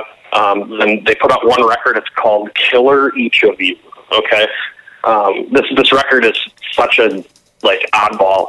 Um, it has elements of like you know like the quirky old death metal bands like uh like it's got like a ton of like disharmonic orchestra type of feel um, there's a little Demilich thrown in um, do, do you know that one convulse record that no one likes besides me um, um what the hell is the name of that record? I love the record and I'm just drawing a blank right now. Reflections. Okay, oh, Reflections. Okay. Yeah, it's like, you know, I don't know if you've heard that record. That's another one I could recommend it's just so out there. But um, it has elements of that where it's kind of got that like mid-period, like Xysma kind of groovy grind, kind of hippie grind. I don't even know how to describe it.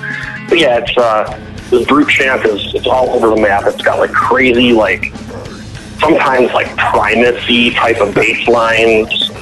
Um, it's got weird timings, weird song structures, but overall, it, it kind of retains, you know, that like European death metal vibe in like a very bizarre way. And it's it's just a totally it's a totally great record.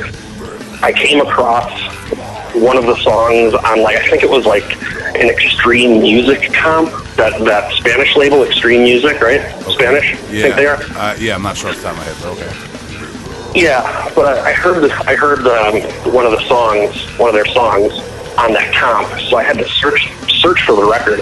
Came out on some weird label called Father Productions. It's like super out there, but yeah, if you like, you know, if you're into like Exit 13, where they like jump from style to style, if you like mid-period Xysma, disharmonic orchestra, Ooh, good one. Demilich. Orchestra. Yeah. all that kind of, you know, and the, but the vocals are, are strange. They're like they're like total like benediction, David Ingram, like that kind of more like hey, kind of like piratey metal. It's not like guttural, but it's just like the bass player is mental. The the riffs are super angular. But oh man, it's just it's a, such a different record, and I, I want to push that out there for people to check out because I feel like it's uh, one of those things like when Obscura came out, for example, everyone was like, "What the fuck are Gorguts doing?" Yeah. And now everyone loves that shit.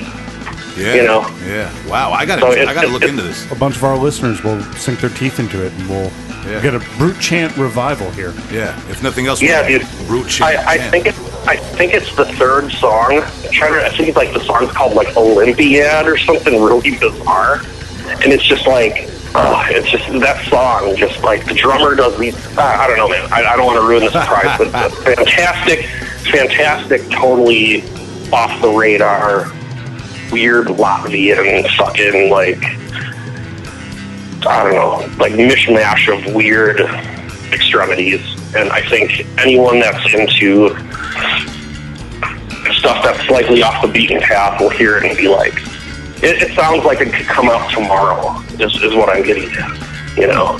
I mean, when you say Demilich Disharmonic Orchestra, I got to check it out right then and there. So yeah, man, I, I hope you dig it. Absolutely. There are, there are some there are some parts in it where you're like, man, that sounds a little new metal, but you know, mostly in the bass where it's like he starts slapping and you're like, man, that's kind of like marginally Korn, and I don't know if I'm down with this, but overall, man, it's it's fucking so cool. Such a good record. nobody's fieldy but fieldy. hmm Wow. So all right, so that's Brute Chant, and the album is Killers. Each of you. That's correct. All right, man. Definitely gotta check that out.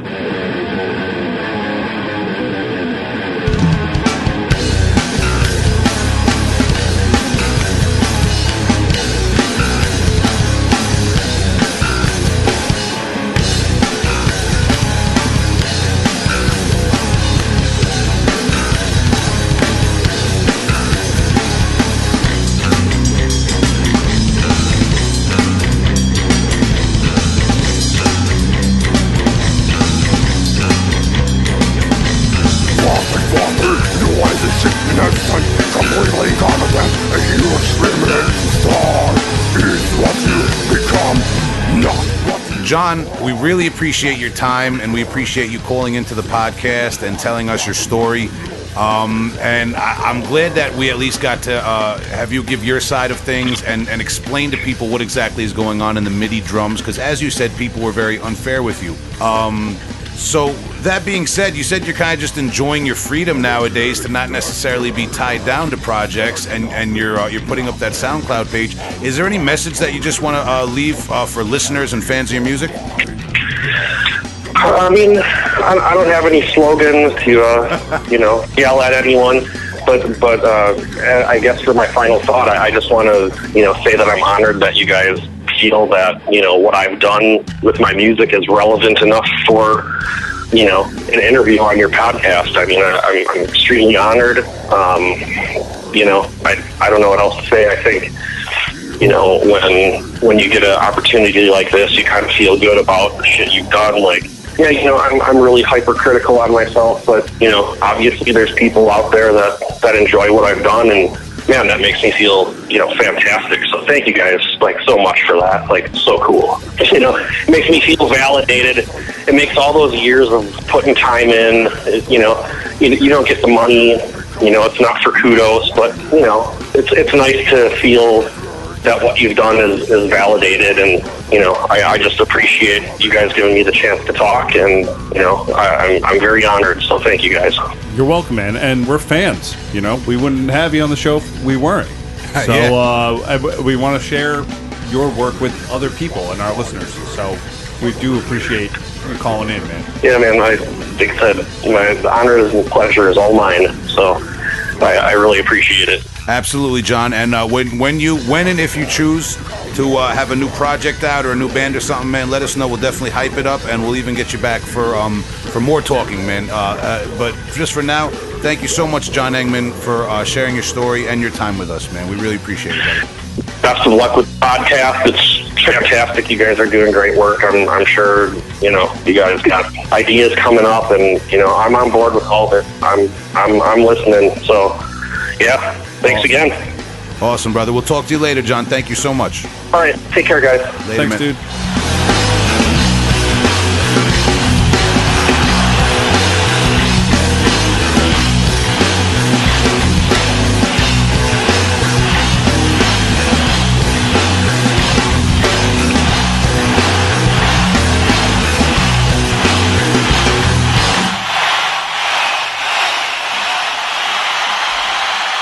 Right, Jon Engman. Wow.